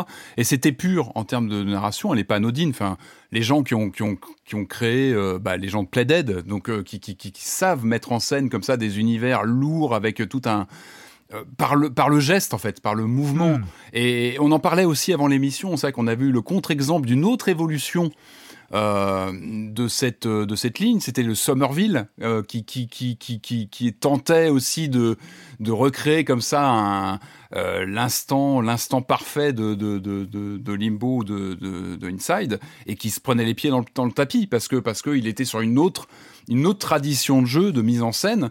Euh, Et, et là, justement, là, je trouve qu'avec ce, ce titre-là, on retrouve beaucoup plus le côté euh, immédiat, le côté Mm. ultra immersif de, bah, de- de- de- des jeux Playdead. Et- euh. Et juste, on est hyper gâté parce que le 15 novembre va sortir American Arcadia. Si vous voulez l'essayer, il est actuellement, en- il y a une démo disponible sur le Steam Neo Fest. Et voilà, on va parler, on parlera au mois de novembre d'American Arcadia. Si vous voulez de la vibe inside, ne le rate, passez pas à côté de, cette démo. Bref, ça c'était, euh, un petit aparté euh, hors sujet. Euh, Cocoon, Cocoon, il est disponible partout, il est sur le Game Pass. Sinon, il est à des tarifs différents, c'est casse pied. Euh, mais il est, euh, il est. euh, Casse Cocoon. hein. c'est Casse Cocoon. Euh, il est à 20 euros sur Steam. Je crois qu'il est à 25 euros sur Next Gen PS5 euh, Xbox. Il doit être à 23 euros sur Switch. Je comprends pas très très bien ces tarifs différents. Mhm. Mais, euh, mais voilà, en tout cas, ne, ne passez pas à côté euh, si vous avez euh, une petite envie de puzzle. Euh, voilà, on va, on va terminer, euh, on va terminer cette émission avec un, un jeu un peu bizarre, mais en attendant, comme d'habitude, s'il y a de la pub, c'est maintenant. Hiring for your small business? If you're not looking for professionals on LinkedIn, you're looking in the wrong place. That's like looking for your car keys in a fish tank. LinkedIn helps you hire professionals you can't find anywhere else, even those who aren't actively searching for a new job but might be open to the perfect role. In a given month, over 70% of LinkedIn users don't even visit other leading job sites. So start looking in the right place. With LinkedIn, you can hire professionals like a professional. Post your free job on linkedin.com/achieve slash achieve today. On va terminer avec une escapade italienne très originale, Mediterranea Inferno. Mais avant ça, quand même, on va garder cette tradition de la minute culturelle. Quelques petites questions. Euh, j'en ai pas Yes. pris, euh, j'en ai pas pris beaucoup en fait. J'en ai pris j'aime juste bien, deux. J'avais pas. euh, j'avais- je- voilà, c'est deux vraiment deux petites questions. C'est pour dire il y a une minute culturelle, mais on prend pas trop Ouais, de temps. Voilà. Moi j'ai j'aime bien la minute culturelle. Voilà. Écoute, je profite que Marius soit pas là pour avoir que du positif. C'est bien la minute culturelle. Moi j'aime bien. Euh, une minute, euh, une question d'aéro. Euh, le premier jeu vidéo utilisant la licence Godzilla est sorti en 1983 sur Commodore 64. Mais quel type de jeu était-ce? C'était quel genre ce Godzilla? C'était pas un rampage-like, de destruction de ville non. euh, non, pas du tout? Non. C'était un jeu de gestion. Ça aurait été bien. De construction. Non. C'est si- c'est SimCity sauf que tu dois tout reconstruire. Après, ouais, après le passage. Euh, Qu'est-ce que ça peut être, euh, Ça pouvait être du, du, du shoot 'em up à l'époque, peut-être. hein. Pas du tout. un visual novel. Oh, ça, ça aurait été bien aussi. Euh, qu'est-ce que qu'est-ce qui pourrait être Godzilla? De toute façon, une fois qu'on aura fait tous les genres, un jeu de course?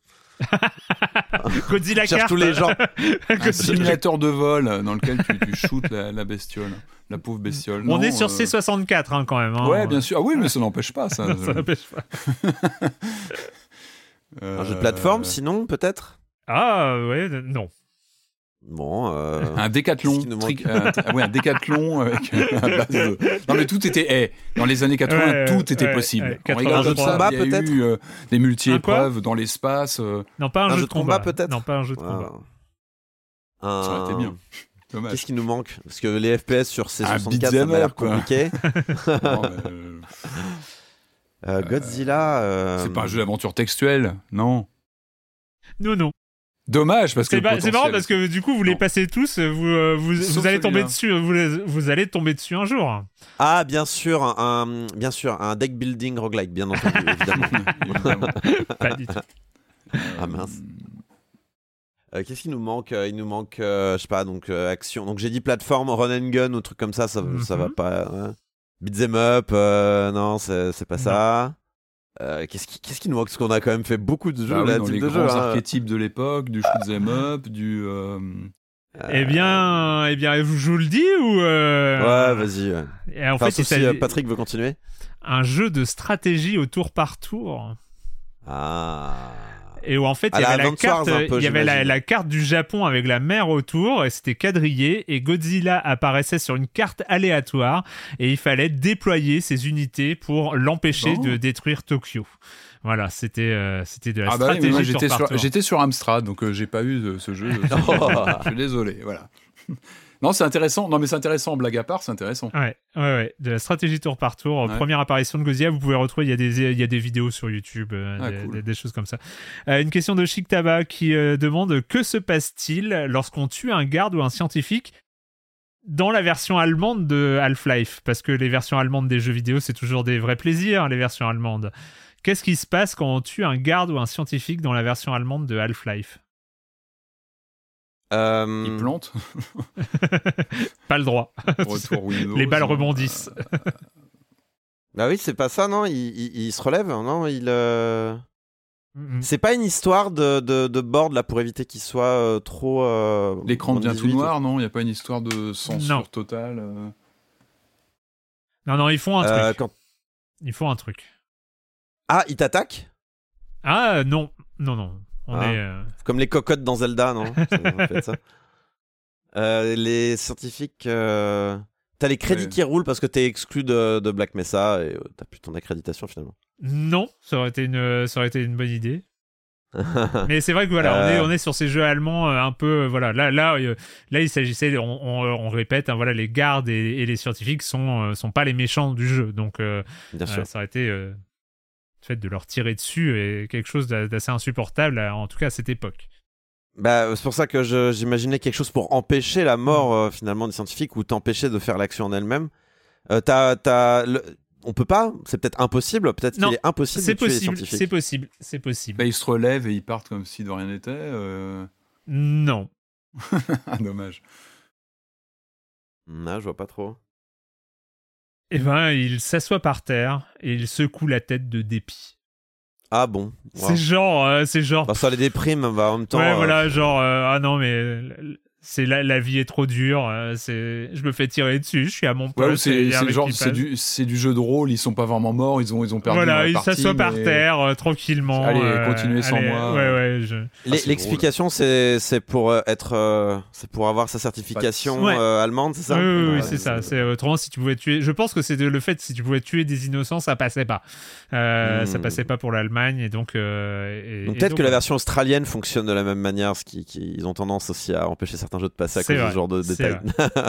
Euh, C'était la minute culturelle, euh, deux petites questions de cette, euh, de cette minute culturelle que j'ai pris sur le fil de discussion minute culturelle dans le serveur, sur le serveur Discord de Silence on joue. Euh, et on va terminer, on va terminer cette émission avec euh, le petit jeu OVNI de la semaine. Ça lui va bien OVNI, Euh, mais euh, ça s'appelle Mediterranea Inferno.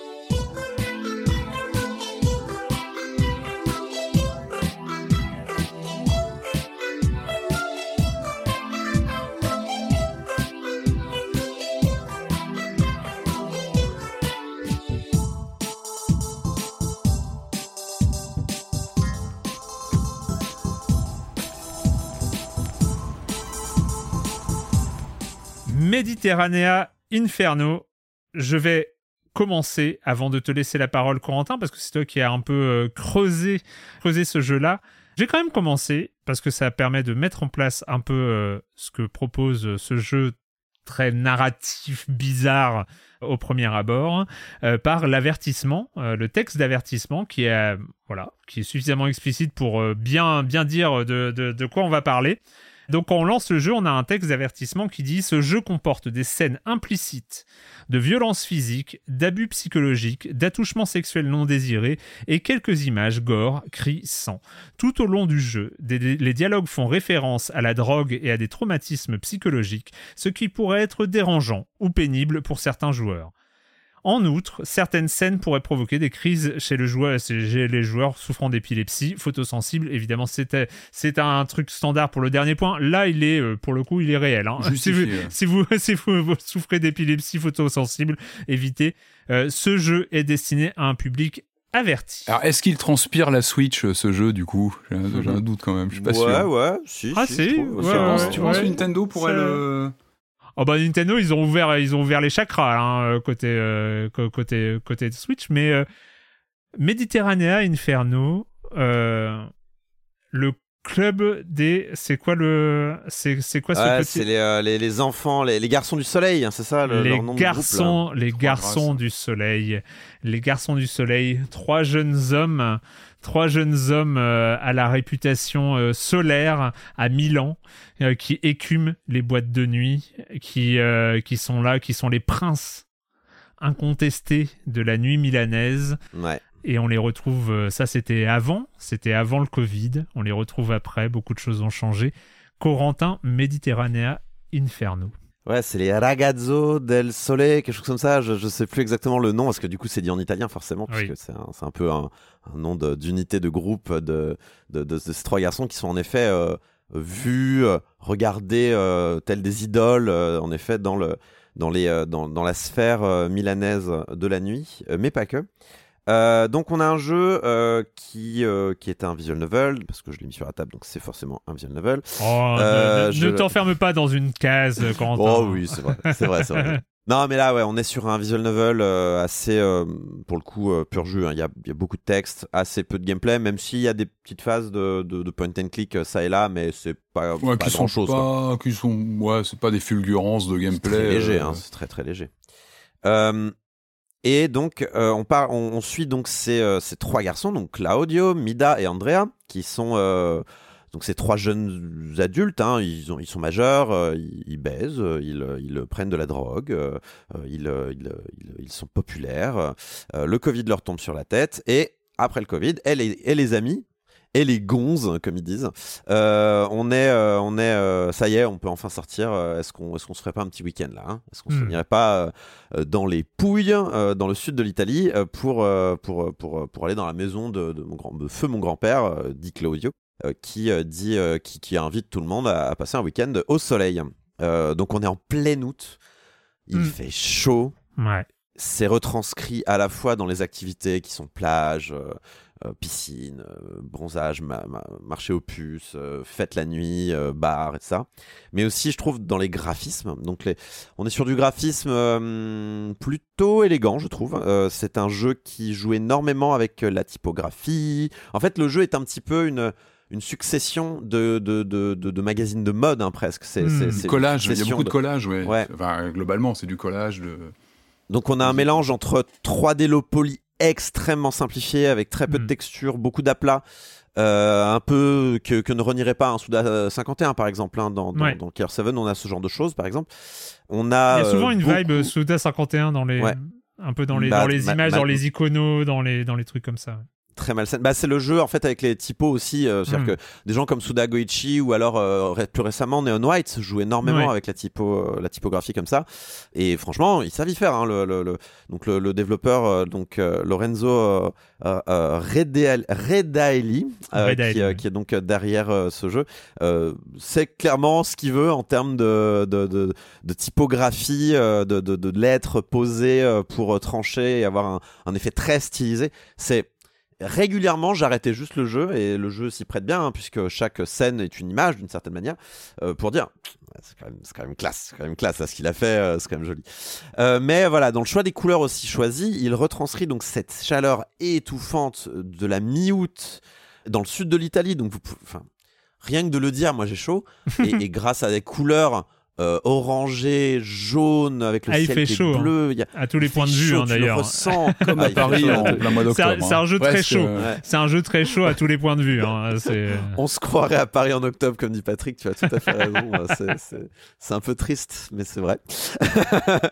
mais voilà, donc il y a, il y a quelque chose d'étouffant. Et moi, l'ambiance qui est euh, retranscrite dans ce jeu, donc, et, et sachant que les, les, les trois, là, les, les, les garçons du soleil, ils sont là pour passer du bon temps dans tous les sens du terme.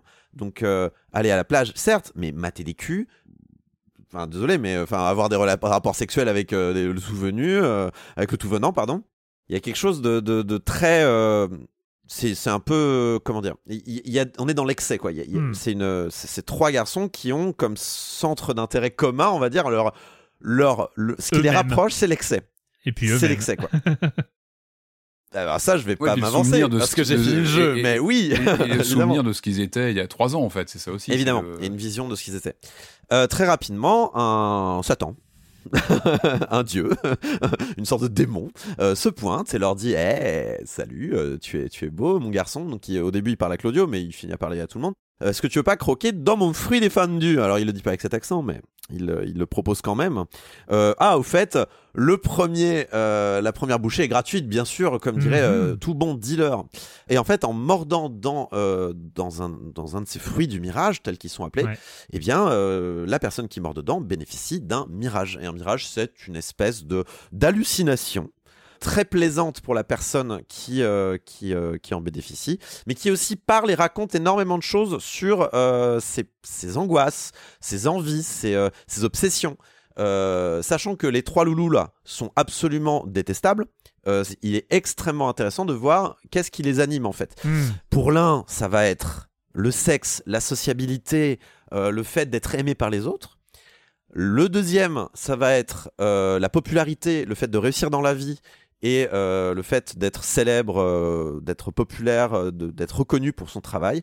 Le troisième, c'est l'identité, un sens à sa vie et qu'est-ce qu'on est notamment par rapport à nos, à- au passé, à nos, à nos grands-parents, à nos ancêtres, à notre, à notre famille.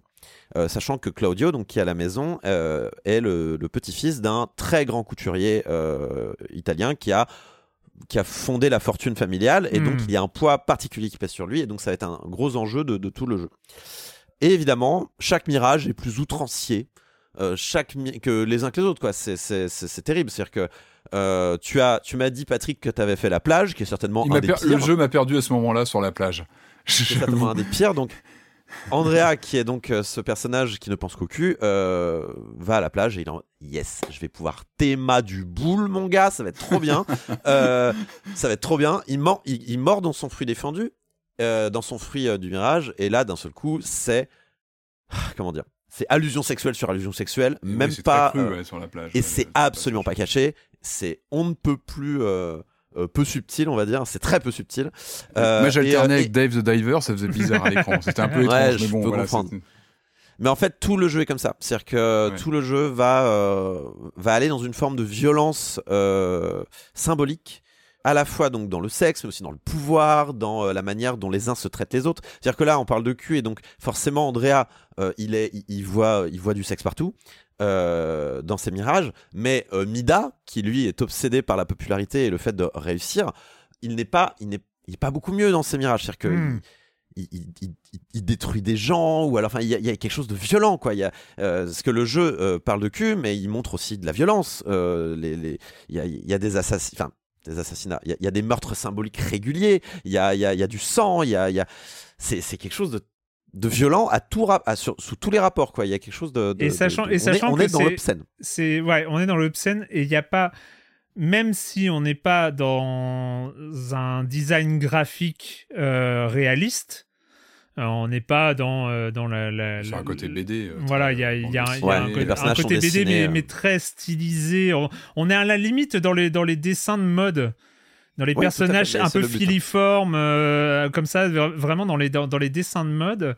Et il et, et, il y, a, il y a un côté hyper euh, agressif visuellement. C'est c'est pas, c'est pas un jeu qui te laisse te reposer, en fait. C'est un, c'est un jeu qui. T'as l'impression que les images elles sortent de l'écran à chaque fois, enfin que, que ça va dans ça va dans l'agression, mais hyper intéressante en termes de, euh, de, de ce que ça cherche, parce que c'est un jeu qui cherche la réaction, qui va chercher dans. Alors moi je. c'est pas un je- jeu je qui est là pour vous faire plaisir voilà, c'est pas un jeu qui va pouvoir faire plaisir, mais qui, qui va chercher le, qui va chercher à remuer. Après, moi, je, je, je, je, je précise, j'ai j'ai pas été très très loin et je me suis senti un peu en décalage par rapport parce que on est clairement sur un jeu un jeu génération euh, Instagram, TikTok, euh, vraiment un, jeu sur l'apparence, sur le sur le l'image de soi, sur, et puis sur c'est un jeu générationnel aussi, voilà, qui est intéressant d'ailleurs parce que ça ça parle d'une certaine jeunesse, c'est un jeu très actuel qui est post-Covid comme tu l'as dit, c'est un, jeu d'une modernité euh, assez folle. Après, c'est aussi peut-être en termes de de- d'état d'esprit. Moi quand j'ai lancé j'étais pas prêt à, à recevoir à, à recevoir ces euh, c'est pas des agressions visuelles parce que c'est toujours il y a, il y a une vraie démarche artistique. Oui, oui, il y a une voilà. ouais. c'est voilà c'est des chocs visuels c'est et, et c'est des trucs qui te relâchent pas c'est à dire que les images les écrits les animations les trucs comme ça c'est les dialogues les Oh, les dialogues, dialogues, les dialogues. c'est euh, c'est vraiment de, de- c'est extrêmement cru. C'est extrêmement cru c'est et donc il faut je pense il faut être dans un état d'esprit où on, on accepte de se faire remuer de se faire bouger par euh, par ce qu'il y a à l'écran. Je trouvais ça super intéressant. Vraiment euh, euh, graphiquement, on parle des animations, des 3D, il y a un peu même des, des, des, des inserts photos, il y a des, euh, euh, Ouais, ouais. des, des, des mises en scène de télé, de, de- d'interfaces visuelles de téléphone. d'iPhone Waouh. ouais, tout à fait Waouh, c'est, c'est, ça va dans C'est tous les patchwork, sens. ouais, il y a c'est, un euh, patchwork de. de, de c'est en, ter- de- en, ter- en termes de design, le boulot est dingo, quoi. Enfin, vraiment. Ce qui est dommage, c'est ter- on a. Alors, moi, je, je critique pas le visual novel parce que c'est une catégorie qu'on connaît bien, etc. Là, ce que je trouve dommage, c'est ce que je trouve dommage, c'est que ce- ces fameux mirages, donc ces sortes de, de fantasmes éveillés dans lesquels on va pouvoir euh, avoir un petit peu plus de gameplay, on va on va déambuler dedans. C'est là où le jeu devient un point and click entre guillemets avec quelques interactions. Je trouve qu'il n'arrive pas à transformer ce passage-là, Euh, notamment moi la séquence de la plage où il m'a perdu, en dehors de la tonalité très crue, mais bon ça, ça fait partie du, du topo. Et encore une fois, je trouve que graphiquement, il a, il a vraiment quelque chose, comme tu disais, euh, Erwan. Moi, je trouve qu'il moi, il m'a perdu sur le gameplay, voilà, sur ce côté point and click où euh, tu es sur quelque chose où il y a, très peu de recherche, tu as quelques points d'interaction, mais c'est très, très, très, très léger. Et il transforme pas. Alors qu'il aurait pu, il aurait pu être un, admirable point and click. Enfin, le matériau visuel est incroyable, vous l'avez dit, avec des, effets dans tous les sens, des inserts de modèles 3D dans des dessins à plat. Il y a des, moments assez, assez, euh, ouais, assez stupéfiants. Mais, mais, mais, mais, mais, j'ai trouvé qu'il, bah, qu'il en faisait pas grand chose, euh, et sans critiquer le visual novel en général. Attention, ce que je veux dire, c'est qu'il aurait pu créer quelque chose d'autre, notamment dans ces passages-là. Non, mais je peux l'entendre, d'autant que, à mon avis, le choix du visual novel avec euh, quelques petits passages euh, de point and click extrêmement simplifiés, je pense, relève surtout d'une euh, Oui. d'une décision de, de scope, d'échelle en fait. ouais. de- de- Mm. de- voilà, il n'y a pas grand monde sur ce jeu-là. Le plus simple reste encore de faire du visual novel euh, avec euh, un peu de point and click pour donner un peu de de, de, de, comment dire, de diversité au niveau de, de la manière dont on y joue. C'est vrai que c'est frustrant que tu as des écrans qui sont admirables avec des plusieurs niveaux comme ça enchâssés de visuels qui s'entrechoquent. T'as qu'une envie, c'est de, de migrer dedans ou d'aller chercher des objets, enfin voilà, d'explorer. Et en fait, tu peux pas. Et c'est vraiment dommage pour ça, je trouve. Après, euh, comme le jeu euh, est une, une sorte de grande gravure de mode, euh, enfin, une ça. espèce de, Il y a, il y a- il y a un côté aussi, faut pas regarder l'envers du décor, sinon tu Ouais. vas être, euh, tu vas être déçu. Et, euh, et d'ailleurs, c'est ce qu'on voit. Le, le jeu ne fait que euh, épluche, enfin, les personnages épluchent les fruits, le jeu épluche les personnages. Il y a quelque chose de vraiment, on les, on les, on les découvre petit à petit, on découvre leur, leur, leur, comment dire, leur euh, laideur intérieure. Enfin, ils sont laids. C'est des personnages qui sont horribles. Oui, oui, Ils sont beaux, mais ils sont. Ouais, mais en fait, tu- après, tu découvres pourquoi et tu les comprends un peu, mais en même temps, tu te dis euh, non, c'est pas une façon de réagir au Covid, les gars. En fait, c'est pas possible. C'est c'est- c'est- Ouais. terrible. Après, euh, moi, j'aime beaucoup aussi parce qu'il y a beaucoup de, en fait, il y a beaucoup de discours dans le jeu, donc on va s'intéresser aux trois personnages qui ont chacun leur euh, leur problème entre guillemets. Euh, Il y a, je, je, je crois, je suis pas certain, il doit y en avoir. hein, Honnêtement, je suis sûr qu'il y en a, mais c'est le premier qui me parle de, de- du confinement et du Covid de manière aussi frontale Mm. et qui, qui en fait un véritable sujet. Ah bah, sujet c'est un jeu- c'est un jeu qui- de- si tu parlais de jeu générationnel, je pense que c'est un jeu de conflit générationnel parce que le, le jeu euh, fait parler ses personnages en disant mais les vieux ont envie qu'ils crèvent quoi. Enfin il y a un côté euh, Ouais, ouais. c'est euh, c'est c'est c'est un- c'est- et, et qui est, qui est qui est un ressenti. Il serait euh, naïf de pas penser qu'il y a un- que ça peut arriver euh, chez certaines personnes jeunes de penser ça. Et euh, il y a il y a c'est-à-dire, ça parle de euh, non mais vas-y on a sacrifié euh, deux ans de notre vie euh, pour ces connards de vieux là qui se prélassent dans leur villa au soleil que- est-ce qu'ils le méritent? Est-ce qu'au fond on ne devrait pas tous les laisser crever? C'est ce genre de dialogue que vous pouvez lire. Et forcément bah c'est là pour faire réagir. Et évidemment le jeu est outrancier dans tous les niveaux y compris également dans toute son imagerie religieuse. Ça ne parle que de religion catholique tout le temps parce qu'en plus le jeu se passe euh, à quelques jours de l'Assomption donc euh, il y a un côté euh, en fait le, le démon en question dit si, il faut que vous ayez mangé quatre fruits avant l'Assomption et vous irez au paradis et du Mhm. coup euh, il y a, et, et du coup, il y a une bagarre parce que des fois, euh, quand l'un a un fruit, l'autre n'a pas de fruit. Si, si vous décidez d'aller à la plage plutôt qu'à la boîte de nuit, euh, bah, celui qui voulait la boîte de nuit n'aura pas son paradis artificiel et ne pourra pas J'aurais peut-être aller. dû prendre la euh, boîte de nuit, ça a peut-être été mon erreur. J'aurais Il y a pas mal de pas mal de pas mal de cul aussi, hein, je te rassure. Tout ce qui touche à Andrea de toute façon euh, est assez euh, voilà. Mais voilà, il y, a- il y a ce côté en fait, euh, il y, a- il y a ce côté, euh, on veut être dans l'outrance systématique, être dans le choc et faire réfléchir. Et c'est un jeu qui cherche pas à vous faire plaisir. Non, mais il y a une- Euh, c'est une vraie radicalité là pour le coup. Ouais, euh, il est radical, euh. C'est, euh, et c'est et c'est toujours important. euh, C'est c'est quelque chose qui est euh, de moins en moins rare, mais qui reste très très rare dans le jeu vidéo. Où, euh, Donc heureusement qu'il y a la scène indé pour de temps en temps Voilà. sortir ce genre de propositions. C'est clair que c'est pas un jeu qui allait finir sur le Game Pass ou ce genre de choses. euh, j'en- Bien J'en sais rien, mais mais euh, voilà. J'ai- Je l'ai fini. c'est un jeu. c'est un jeu à boucle, comme beaucoup de VN, euh, qui demande à ce qu'il soit refait plusieurs fois. Et, et en fait, ce qui est intéressant, c'est que le, le, le jeu ne donne pas d'outils de, de- pour avancer plus vite. Sauf à la toute fin, quand vous avez terminé le jeu, il vous donne des outils pour aller plus vite, pour euh, aller voir les dernières scénettes que vous n'avez pas vues. Mais en fait, euh, au début, je pestais contre ça. Je me disais, Ah, ils auraient pu nous donner un truc pour passer les textes. Et en fait, une fois que tu as fini euh, le jeu une première fois et que tu reviens à un certain point dans le temps dans le jeu, tu, tu, tu te rends compte en fait que tu en sais plus et que du coup, tu relis tous les textes et tu comprends tous les sous-textes qui sont dits que tu comprenais pas avant, que tu comprends maintenant. ouais. Et en fait, c'est intéressant. C'est vraiment intéressant. Il y a, il y a vraiment. Alors, je vais. Il y a, il y a beaucoup de. Alors, attends. De signes annonciateurs, merci le Discord, euh, de, de cette. euh, donc, de foreshadowing, hein, c'était la traduction qui m'a été donnée hein, par le- le- les commentaires. Il y a beaucoup de signes annonciateurs, en fait, dans le jeu qu'on ne comprend pas. euh, qu'on comprend pas sur le moment et qu'on on passe dessus parce que de toute façon ils disent tellement d'horreur qu'au bout d'un moment euh, t'as ton filtre cérébral qui, qui fait le texte mais en fait tu, tu- tu- en fait les traumas se dévoilent au fur et à mesure et après tu relis les textes et tu fais ah mais en fait il, fait- il fait cette remarque que tu comprenais pas parce qu'il y a eu ça en fait. Et, et, et ce qu'il y a eu du il y a, il y a eu euh, il y a eu du bif en fait entre les trois. Il y a eu ils ont ils ont vécu des choses et tu les apprends au fur et à mesure. T'as des flashbacks t'as des et tu fais ah oui d'accord. Ah non en fait c'est tendu ce week-end. Ah il est tendu ce week-end. Voilà. Donc moi je le recommande. Je, je le trouve très bien écrit traduit en français encore une fois. Donc c'est bon à C'est signaler vrai. avec quel- quelques petites erreurs par-ci par-là mais bon vu le Ça vu passe. le J'en ai vu, mais ça voilà, passe. vu, vu, le- vu l'échelle du, du titre, on va pas lui en vouloir. Mais euh, je, je l'ai trouvé extrêmement intéressant et, euh, et euh, c'est c'est- c'est- c'est un jeu qui parle de sujets qu'on voit assez peu. Et euh, notamment de cul. Enfin, moi, je, je pense que je.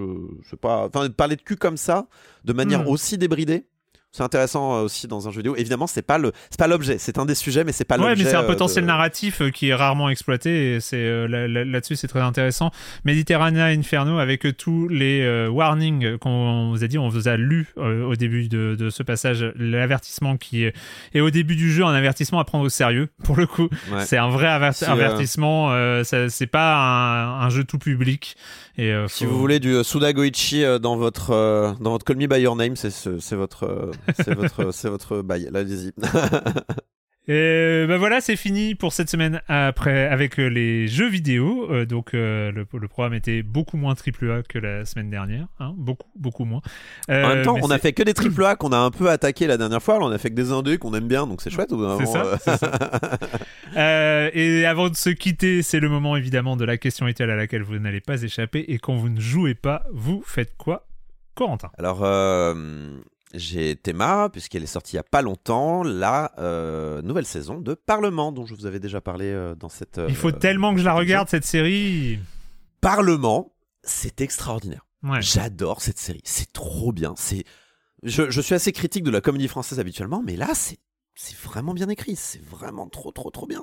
Et en plus, ça, c'est, pas genre. euh, Alors évidemment, il y a, y a tout un, il y a tout un, comment dire, système de personnages un peu caricaturaux qui devient et qui se transforment. En fait, la force de Parlement, c'est que les personnages se transforment petit à petit en des caricatures qu'ils veulent pas devenir. Ça qui est formidable. On a d'un côté Samy qui est euh, dans la saison 1, qui est ce, ce jeune euh, nouveau euh, qui débarque en tant qu'assistant parlementaire et qui au fur et à mesure apprend les codes et il devient en fait les personnes qui le maltraitent dans la saison 1. Enfin, c'est incroyable. Hmm. Et puis, euh, et puis euh, le, le français bon vivant euh, qui, qui est franchement stupide, voilà, qui, qui, qui devient ça, mais par exemple, qui, qui arrive à transformer le l'allemand, le, le, le, le, collaborateur allemand qui est très strict, très droit dans ses bottes, qui, qui est pas drôle du tout, mais au fur et à mesure, qui qui tombe un peu amoureux de la façon de vivre à la française et qui va s'adoucir et qui va qui va contaminer la la France la l'aspect français franchouillard à ses autres euh, collègues Mm. allemands euh, qui comprennent pas. Font, comment ça euh, tu comment ça tu apprécies la nourriture? Mais ça va pas la nourriture c'est fait pour nourrir. Enfin je, je dis n'importe quoi mais c'est un peu ce genre de, de truc là.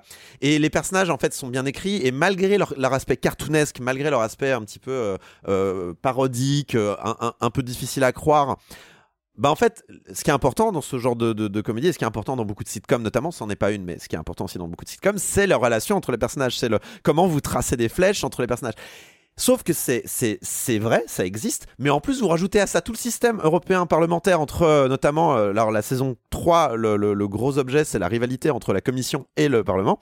Euh, c'est sauf que les mecs ils savent de quoi ils parlent et du Ouais. coup ils utilisent ça de façon tellement intelligente. Euh, genre, il y a une phrase, je vais juste vous sortir un one-liner, donc une réplique euh, qui, qui, m'a tué. C'est non, mais je vais utiliser la stratégie ancestrale pour euh, tuer les écologistes. Deux points, les laisser faire. Voilà, c'est tout, c'est très drôle. C'est politiquement, c'est une bonne vanne politique en fait, c'est très drôle et, tout le monde en prend pour son grade hein, dans cette. Dans cette, euh, dans, cette, dans cette série. Mais c'est voilà, c'est une série qui est drôle, qui sait écrire des personnages, qui sait les faire interagir, qui est documentée et qui, qui mince, qui donne une bonne image de l'Europe. Je trouve, enfin, ça, ça- ça la rend un peu sexy, ça la rend un peu fun. Quoi. Parlement, c'est sur, euh, euh, sur Arte, non? À France.tv. Ah oui, France.tv. c'est Oh, euh, pardon, production euh, France TV. Euh, je vous recommande. Et évidemment, mais vous aurez le- la recommandation au début de chaque épisode. En, en version originale, c'est mieux.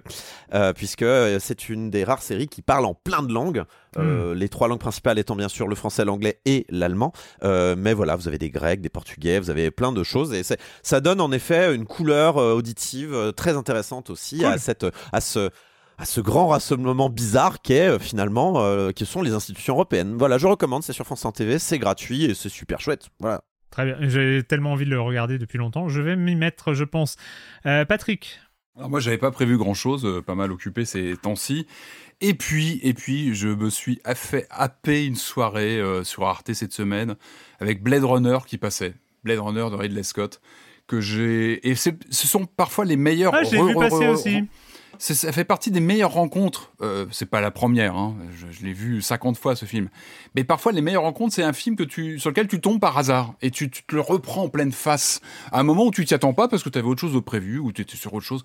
Et tu euh, t'allumes et tu vois Blade Runner qui passe et tu, tu regardes. Et tu te prends ce monument à nouveau, ce film incroyable euh, qui, qui est plus que que l'assemblage de ce qu'il est. C'est ça qui me touche toujours lorsque je revois Blade Runner. Évidemment, il y a le roman de Philippe Cadic, mais il y a aussi le casting, il y a la musique de Vangelis, il y a cette vision anxiogène du futur, mais qui vient des années 82, qui en fait un, un objet euh, assez incroyable. Et moi, ce qui me marque avec ce film, et il est assez unique pour ça, c'est que j'ai dû le voir, je sais pas combien de fois, j'ai pas compté, mais il me bouleverse toujours plus à chaque vision. Et là, il m'a accueilli, il m'a accueilli directement cette semaine en le revoyant. Euh, peut-être que c'est, peut-être que c'est en vieillissant aussi. Euh, hmm. On le voit aussi différemment avec les années qui passent. Euh, il me je trouve ce film bouleversant parce que bien sûr, il parle de, de, la vie artificielle, il questionne il questionne le, futur, la crise écologique, tout ça est dedans. Il parle de beaucoup de choses, mais plus que ça, moi je pense que fondamentalement, je pense que ce film, en dehors de ce côté euh, euh, d'un film très, très, euh, comment dire, qui, assimile beaucoup de courants, le polar, le film noir, Ridley Scott avait assemblé comme ça beaucoup de choses, et un futur effrayant qui n'était pas franchement à la mode hein, au début des années 80. Pour moi, il questionne l'impulsion de vie même. Il questionne qu'est-ce qu'on est, pourquoi on existe. Ce qui fait que moi, il, touche une corde très, très, très particulière en moi, ce film. Euh, donc voilà, bon, un, film, je crois que je reverrai toute ma vie et, qui prend une patine euh, euh, en plus visionnaire. Et pourquoi j'en parle d'autant plus, c'est que derrière le film, Arte diffusait un excellent documentaire que je vous recommande vraiment. Ça s'appelle Blade Runner au-delà de la fiction. Son seul défaut, c'est que ça dure 52 minutes. Alors 52 minutes, ça peut être long, hein, quand vous êtes chez le dentiste, c'est une horreur. Mais 52 minutes sur un documentaire très bien documenté euh, au sujet de Blade Runner, sa production, l'héritage, avec beaucoup d'interviews notamment du côté des architectes. Et c'est vraiment intéressant parce qu'on voit des architectes qui parlent de l'influence qu'a eu ce film visionnaire, notamment sur la réalité derrière des constructions et du, de la vision du monde. Euh, en 52 minutes, il y a beaucoup de choses, l'inspiration de Metropolis, évidemment, euh, euh, des interviews, le, retour sur la production. Tout était fait pour que ce film se plante. Et il s'est planté au cinéma à la sortie. Ça n'a pas été du tout un, succès. Tout était là pour que ça marche pas. Ridley Scott qui se qui s'entend très très mal avec l'équipe de production, le courant qui ne passe pas, Harrison Ford. Tout était fait pour que ce, ce film se vautre complètement. Euh, et moi j'ai trouvé vraiment le, documentaire intéressant. Euh, il y a des moments assez poignants où euh, les réalisateurs sont allés euh, à Los Angeles aujourd'hui, donc ce fameux Los Angeles de, de, de 2019-2023 qu'on imaginait, et ils questionnent des, des SDF notamment, parce que il y a toute cette cette, euh, cette, thématique de la société complètement euh, déstructurée entre des très riches dans des, dans des, dans des lofts à plusieurs millions de dollars et puis euh, les, les, SDF, les, les, les, couches les plus pauvres de la, de la société qui cohabitent à quelques mètres de distance parfois et, on le voyait dans le film. La réalité a dépassé la fiction. Et il y a un moment, j'avais noté, il y a un SDF, c'est très poignant, qui est, qui est questionné. Il y a plusieurs personnes qui sont questionnées sur avez-vous vu le film? Est-ce que vous vous en rappelez? Il y, a, il y a une phrase qui m'a marqué où un SDF qui est questionné dit oui, je l'ai vu ce film à l'époque, ça parle du futur, je crois, et de tout ceci. Et il montre autour de hmm. lui, il vit dans, euh, voilà, il vit parmi des, baraquements comme ça. Et je trouve cette phrase, elle m'a, elle m'a, je l'ai trouvée vraiment poignante. Et de toute façon, tout est poignant autour de Blade Runner. Mais lorsqu'on ramène à l'humain, à des témoignages comme ça de vie et de, euh, ouais, puis il y, a plein d'anecdotes. Il y, y, a Douglas Trumbull qui est le, je crois, le responsable des effets spéciaux sur le premier Blade Runner. Bon, c'était magistral ce qui avait été créé sur le premier, qui, qui il n'y a pas de langue de bois parce qu'il parle du, du, Blade Runner 2049 et je crois qu'il a des mots comme ça, genre on n'a pas été très impressionné par ce qu'ils ont fait en, effets spéciaux parce qu'évidemment, bah, le film, il, est, il était fait il y a quelques années. Moi, je, trouve qu'il a ses qualités, le, film de Denis euh, Villeneuve, mais effectivement, il n'a pas l'aura du premier qui était, qui était révolutionnaire, il faut dire les choses, qui s'est fait dans la douleur et qui, euh, qui a très très bien passé, euh, passé l'épreuve du temps. Et au contraire, même je trouve qu'il se il s'enjolive, il s'enrichit à chaque vision. Donc, euh, voyez Blade Runner si vous ne l'avez pas vu. Creusez la question des, des différentes euh, montages aussi. C'est passionnant. Il y a toute une. On peut passer des heures à étudier Blade Runner. Voilà, j'arrête là. Mais en tout cas, allez voir sur, en replay. c'est dispo en replay sur Arte. Au-delà de la fiction, Blade Runner, c'est fantastique. Ok, et eh bah écoute, euh, moi pour pour mon cas, bah, pas grand chose. Si, quand même, je voulais signaler Euh, ça ça m'a amusé. euh, Enfin, puis ça continue. Ça, ça, ça continue euh, maintenant. euh, c'est euh, grâce à toi, Corentin. Euh, J'ai euh, rejoint Blue Sky, hein, euh, donc Ah, euh, oui. le nouveau réseau social. Enfin, pas le nouveau d'ailleurs, euh, qui, qui existe depuis quelques temps, mais qui ne cesse de grossir. Euh, je fais partie de cette nouvelle vague. euh, qui a eu lieu il y a, il y a quelques jours, euh, sans trop de raisons, mais euh, parce que parce que la, la, la- l'ambiance sur Twitter slash X euh, est un peu pesante en ce moment. Ouais, je pense sincèrement que le- la, la vague de désinformation qu'il y a eu sur Twitter Ouais. euh, Oui, a joué beaucoup à cette nouvelle vague là qu'on voit depuis quelques jours euh, sur. euh, Et, euh, et donc voilà, j'ai découvert euh, donc cette alternative euh, Blue Sky qui est intéressante à, à plus d'un titre, notamment parce que l'ambition, euh, l'ambition de Blue Sky, c'est euh, de créer quelque chose de décentralisé, c'est-à-dire euh, où euh, Blue Sky et donc le site en lui-même ne serait que une un des clients euh, d'un protocole de réseau social de conversation euh, plus euh, plus décentralisé, donc euh, il ne l'est pas encore parce qu'il n'y a que le site Blue Sky qui utilise euh, ce, ce protocole-là, mais en tout cas c'est l'ambition qui est affichée derrière. Et en fait, ce qui est par rapport aux, autres alternatives qu'on connaît bien, type Mastodon et tout ça, hein, qui, qui sont vraiment très bien aussi. Mais euh, il y a cette interface très simple et qui ressemble à Twitter avec les mêmes, avec les mêmes, euh, les mêmes mécaniques. Alors pour l'instant, on peut y arriver que par invitation, mais sachant qu'il y a un effet boule de neige dans les invitations, c'est-à-dire que plus il y a de gens qui vont sur Blue Sky, euh, en fait, il y a une, chaque, chaque utilisateur a une nouvelle invitation tous les 10 jours. Donc mécaniquement, il y a quelque chose d'exponentiel dans, dans la disponibilité des, des invitations. Donc ça va être de Vendez vos codes plus- maintenant, ils, vaut- ils vaudront plus rien euh, dans quelques temps. non, mais disons que voilà, il y a une disponibilité, une disponibilité de plus en plus. euh, Et puis, euh, et puis voilà, vu que c'est un, un réseau social naissant, il y a tout le monde qui est enchanté parce qu'il y a cette entre guillemets bonne ambiance des, des early adopters, hein, voilà, bon, qui est un, un petit truc un peu. oh là là, on est entre nous ici, il n'y a pas la plèbe de Twitter. Bah, donc, Généralement, c'est la, c'est la première phase d'un réseau social, c'est de Ouais. parler de oh là là, ce qu'on est bien sur ce réseau social, vraiment. euh, Mais puis, je vous rassure, Mastodon a eu la même, euh, Voilà, apparemment. et, et- euh, voilà. et généralement, euh, trois mois plus tard, quand il y a tout le monde euh, qui a fait la migration, euh, c'est plus le, c'est plus la même chose. Mais bon, bref. En même temps, c'est vrai aussi que euh, il y a, on- en fait, en fait, c'est aussi mécaniquement, c'est-à-dire que Twitter a ses, a ses algorithmes aujourd'hui qui font euh, remonter dans les, dans les flux de tout le monde des, des tweets qu'on n'a pas envie de voir, des, des, des trucs comme Oui, ça. Et donc euh, qui ont un côté agressif de fait, même parce que c'est un réseau social. Normalement, on suit des gens, donc on sélectionne qui on suit. Donc on n'est pas obligé, en théorie, sur un truc comme Twitter, d'être confronté à des choses qu'on n'a pas envie de, de voir. Euh, sauf que avec les, la magie des algorithmes, c'est quelque chose qui, euh, voilà, qui, qui est toujours le cas euh, sur sur Twitter. Là, là, c'est vraiment, ça respecte les, les gens qu'on suit. Il n'y a pas des algorithmes chelous derrière qui font remonter des tweets que t'as, que, que- dont, dont tu te fous royalement. Bref, il y a un côté un peu épuré, un peu, bon, c'est un peu la remarque. Non, puis une des euh, propositions, euh, une des propositions de Blue Sky, c'est de faire soi-même ses algos en fait. Enfin, il y, a- Voilà. il y a ce côté. euh, On peut, on peut, il y a, il y a des outils assez. Il y a des outils assez simples pour euh, Hmm. fabriquer ses propres algos. Je suis pas le premier euh, adepte de Blue Sky en ce qui me concerne. Je suis plus team Mastodon, mais euh, disons que l'idée que l'on décentralise, mais en vrai qui est, qui est une idée de fond hein, euh, qu'on Oui. voit, y compris avec des, euh, des mecs un peu chelous euh, du Web 3 et compagnie, euh, mais vient quand même de d'une volonté de- d'arrêter d'avoir des grands acteurs hégémoniques sur le web. On peut, de on peut signaler des- des- d'autres trucs sur d'autres domaines. hein. Il y a PeerTube Mm. qui, qui essaye de délocaliser des, des Yes. systèmes Bah, de PeerTube vidéo. qui est- qui est sur le fait divers d'ailleurs, qui est qui est techniquement compatible avec des, des systèmes comme Mastodon ou quoi. Euh, mais voilà, il faudra il faudra voir comment ça évolue, notamment du côté de Blue Sky, c'est la vie privée qui va être un enjeu, je crois, parce que euh, la techno derrière Blue Sky que je ne comprends absolument pas, hein, Hmm. soyons honnêtes, la- mais la techno derrière Blue Sky est apparemment assez unique euh, en soi que euh, tout est public et euh, Hmm. c'est un des il y y a un côté alors c'est pas blockchain, mais il y a un côté un peu blockchain sur sur le réseau social qui fait que tous les tweets existent un peu sur sur tous les, les, les réseaux de, de la fédération, donc de, des différentes euh, euh, instances, euh, je suis désolé, j'utilise un jargon un petit peu barbare, mais c'est malheureusement le, les termes à utiliser, euh, de, de, de- du réseau. Et c'est pour ça que personne n'aura le contrôle dessus, fatalement. Mais euh, pour en tout cas Blue Sky, un des enjeux, ça va être de pouvoir euh, avoir de la vie privée, de pouvoir bloquer des gens, de pouvoir Voilà, avoir des, ça.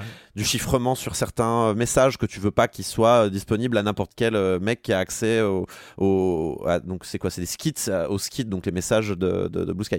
Donc c'est intéressant mais en même temps bon je suis pas c'est pas à Blue Sky que je confierais pour l'instant non non non c'est moi c'est juste pour dire c'était vraiment une découverte et moi moi vraiment ce qui m'a ce qui m'a poussé c'est un truc un peu latent depuis pas mal de temps c'est de se dire tel moi, pour l'instant, bah, vu que il euh, y, a, pas mal de choses qui se passent encore sur Twitter, je continue à communiquer, euh, à communiquer sur Twitter. Je m'en sers vraiment comme outil de communication hein, pour Silence en joue, pour euh, pour d'autres choses.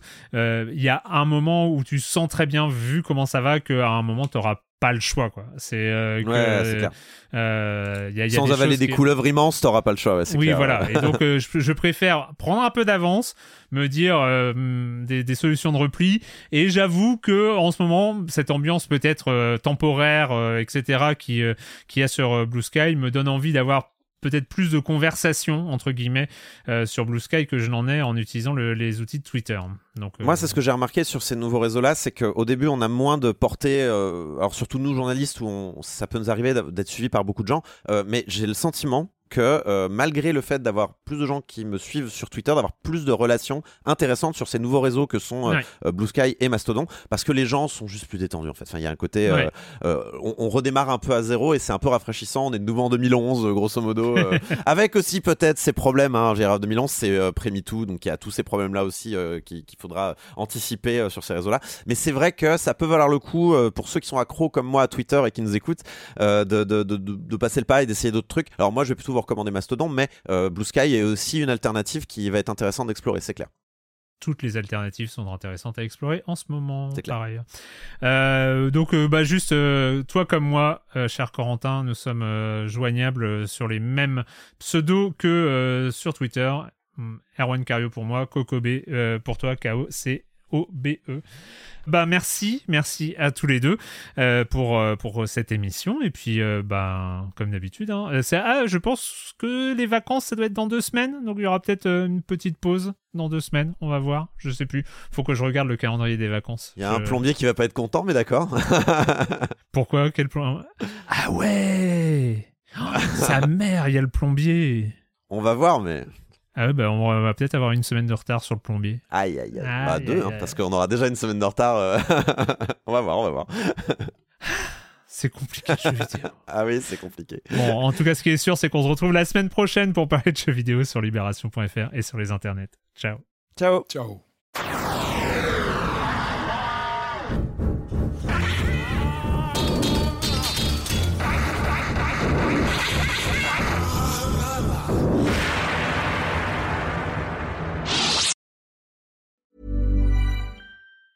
Planning for your next trip? Elevate your travel style with Quince. Quince has all the jet setting essentials you'll want for your next getaway, like European linen, premium luggage options, buttery soft Italian leather bags, and so much more. And it's all priced at 50 to 80% less than similar brands. Plus, Quince only works with factories that use safe and ethical manufacturing practices. Pack your bags with high-quality essentials you'll be wearing for vacations to come with Quince. Go to quince.com slash trip for free shipping and 365-day returns.